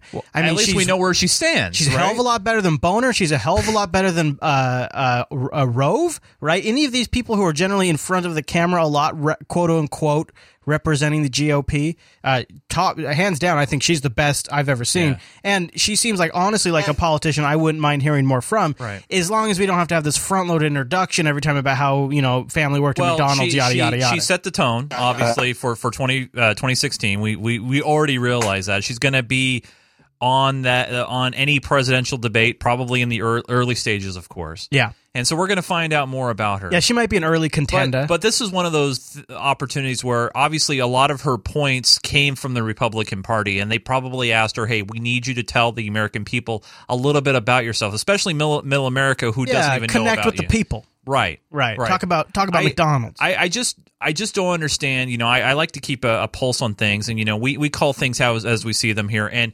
Obviously, she offered some alternatives, if you will, saying about free market and you know the we we need less government involvement. Yeah. But at the same time, it was thanks to additionally Republican policies to help shift some of the uh, companies' work overseas. So I- and those those types of things. Go- so you know, I don't understand. Speaking specifically to her speech, what what the problem? I so the first thing that happens is when you come out and you do a response speech. It doesn't matter if it's a it's a, if it's a Republican in office or a Democrat, and then you know who doesn't. You oh, whenever you criticize their points, the the the human reaction is okay. Well, Mister Smarty Pants, what's your answer?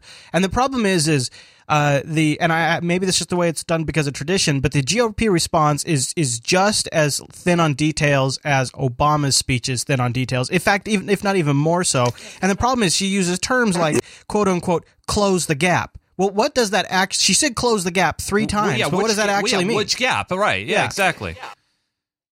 Yeah, I totally agree because like she was she was she's a smooth talker, but there was no like back backing of like what she was saying at all. I think some real details here because this is a this is a losing battle for the Republicans. Where you know, uh, I mean, like I was saying at the top of the show.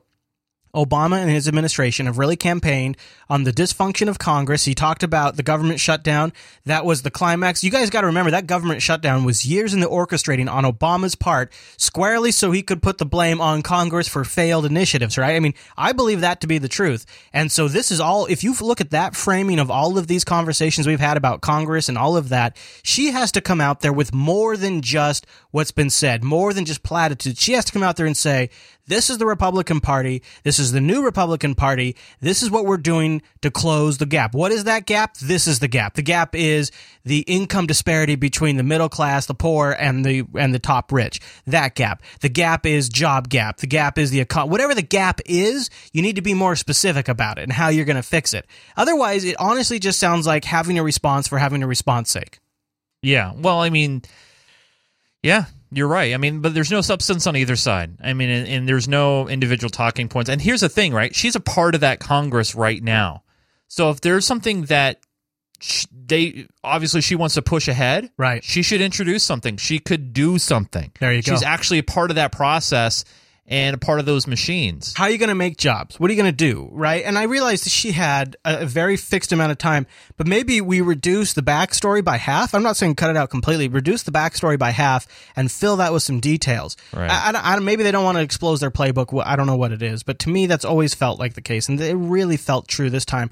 And the other thing is, is it's, it's in stark contrast because Obama literally talked about things he's going to do on his own via executive action. So this particular speech of Obama's was slightly more, I'm going to do this because I'm going to take action without Congress. And so she's coming after a speech where if there ever was any actual actionable items the president Right. listed in the State of the Union, it was this, it was this address. And then she comes out with no actionable Well, items. well, I will say this. First off, she uh, they don't get a uh, the speech of the president ahead of time. So she had to craft her response based upon ideas of what he th- what she thought or they thought he was going to talk about.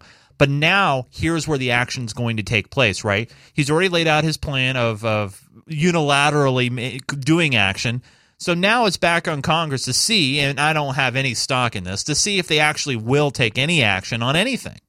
I mean, right now, Congress has an approval rating of less than 20%, and they are awful when it comes to, rea- uh, to making any kind of reaction. Uh, Democrat, Republican, or the, Well, the minor You know, and this is what was bugging me during. So They're- here's what was bugging me during Obama's speech: is Obama's like Congress needs to do this, Congress needs to do that, and then he gives one throwaway line. Wa- he didn't even say uh, he didn't even say campaign finance reform. He just says we need to get some of the money out of politics. But the reality is, is all of these people here, it is not in their best interest to do what Obama says they need to do, and it's not in their best interest for what the American citizens need. It is in the best interest for the people who finance them and what they need. And the problem is that's who Congress reports to. That's who Congress is uh, will is being carried out. And so, unless you address that particular problem, Obama can wish for stuff to change until the cows come home. If if Congress is being incentivized by outside forces who don't agree with his goals, it's just not going to happen. It's, Nothing's going to change. no, no, it's not. No. But, you know, I think what is interesting is now we are seeing it, it shifts now. Now that Obama doesn't have to run for an election, these kinds of things, the, the conversation and the tone shifts, and now you kind of know where his positions are. Now we're going to be seeing responses to that over the next few weeks. Also, a slight mention to the NSA stuff, but considering how it's absolutely dominated the headlines throughout the weeks and weeks and weeks since the Snowden revelations, it'd have been nice if maybe it got a little bit more than just that brief mention, a little more details about how our privacy is going to be protected. But, you know, whatever. I mean, I guess that wasn't to be expected. Yeah, no. I, I just thought that it was kind of. I, I I thought it was very underplayed. Do you think he was trying to justify his drone policy in that in that section about the drones? I found it very interesting that I, I found it very interesting that yeah, I found it very interesting that uh, the president talked about the limits of, of drones, not necessarily the expansion of the program, but actually putting caps and limits on it. well, yeah. Well, what that's what I know. That's Yeah, yeah, yeah. that's what it felt like. Right. But we'll see what really happens. Remember right? how that drone program was secret until like like when we started the Unfiltered show? Remember how it was just yeah. a secret not yeah, too long ago? Yeah, exactly. Yeah. All right, Mumble Room. Well, thanks you guys for uh, helping us uh, sit through this, and uh, hope you guys uh, will stick around for the post show for the supporters. But Mr. Chase, Yes, sir. as we sort of wind down for the evening, we say goodbye. You still have reaction, by the way, going on on the cable news networks. Rand Paul's on Fox News right now, and CNN and and others are also going.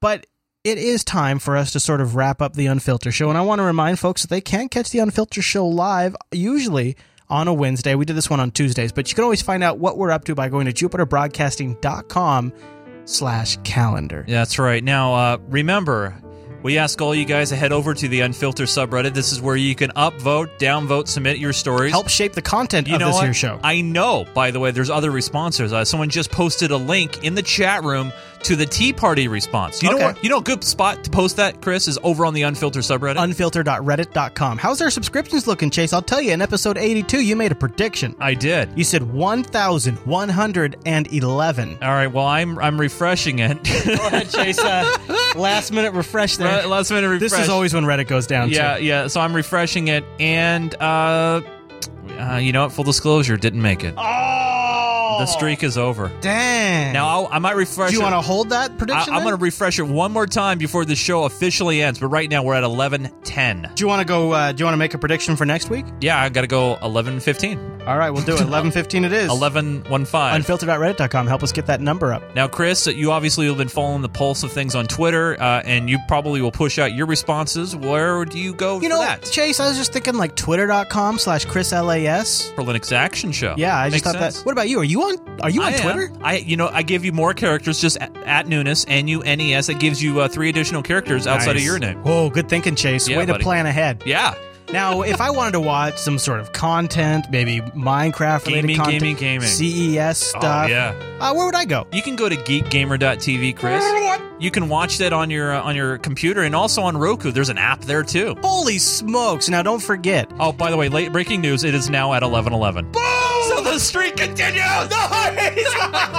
Perfect. All right, everyone. Well, thank you so much for tuning this week's episode of Unfiltered. Don't forget, we want you to join us live, and we want to hear from you. Go over to jupiterbroadcasting.com, pop that contact link, choose Unfiltered from the drop down, fill it out, send it in to us, and we'll read it on a future show or go to the subreddit. Oh, and, and don't forget, you guys, we will be back here at our normal day and time next Wednesday. Uh, what is it? 6 p.m., 6.30 p.m. Pacific Yeah. for the pre-show? Sounds good to me, Chase. All right, you guys. Well, you guys have a great one, and we'll see you right back here next week.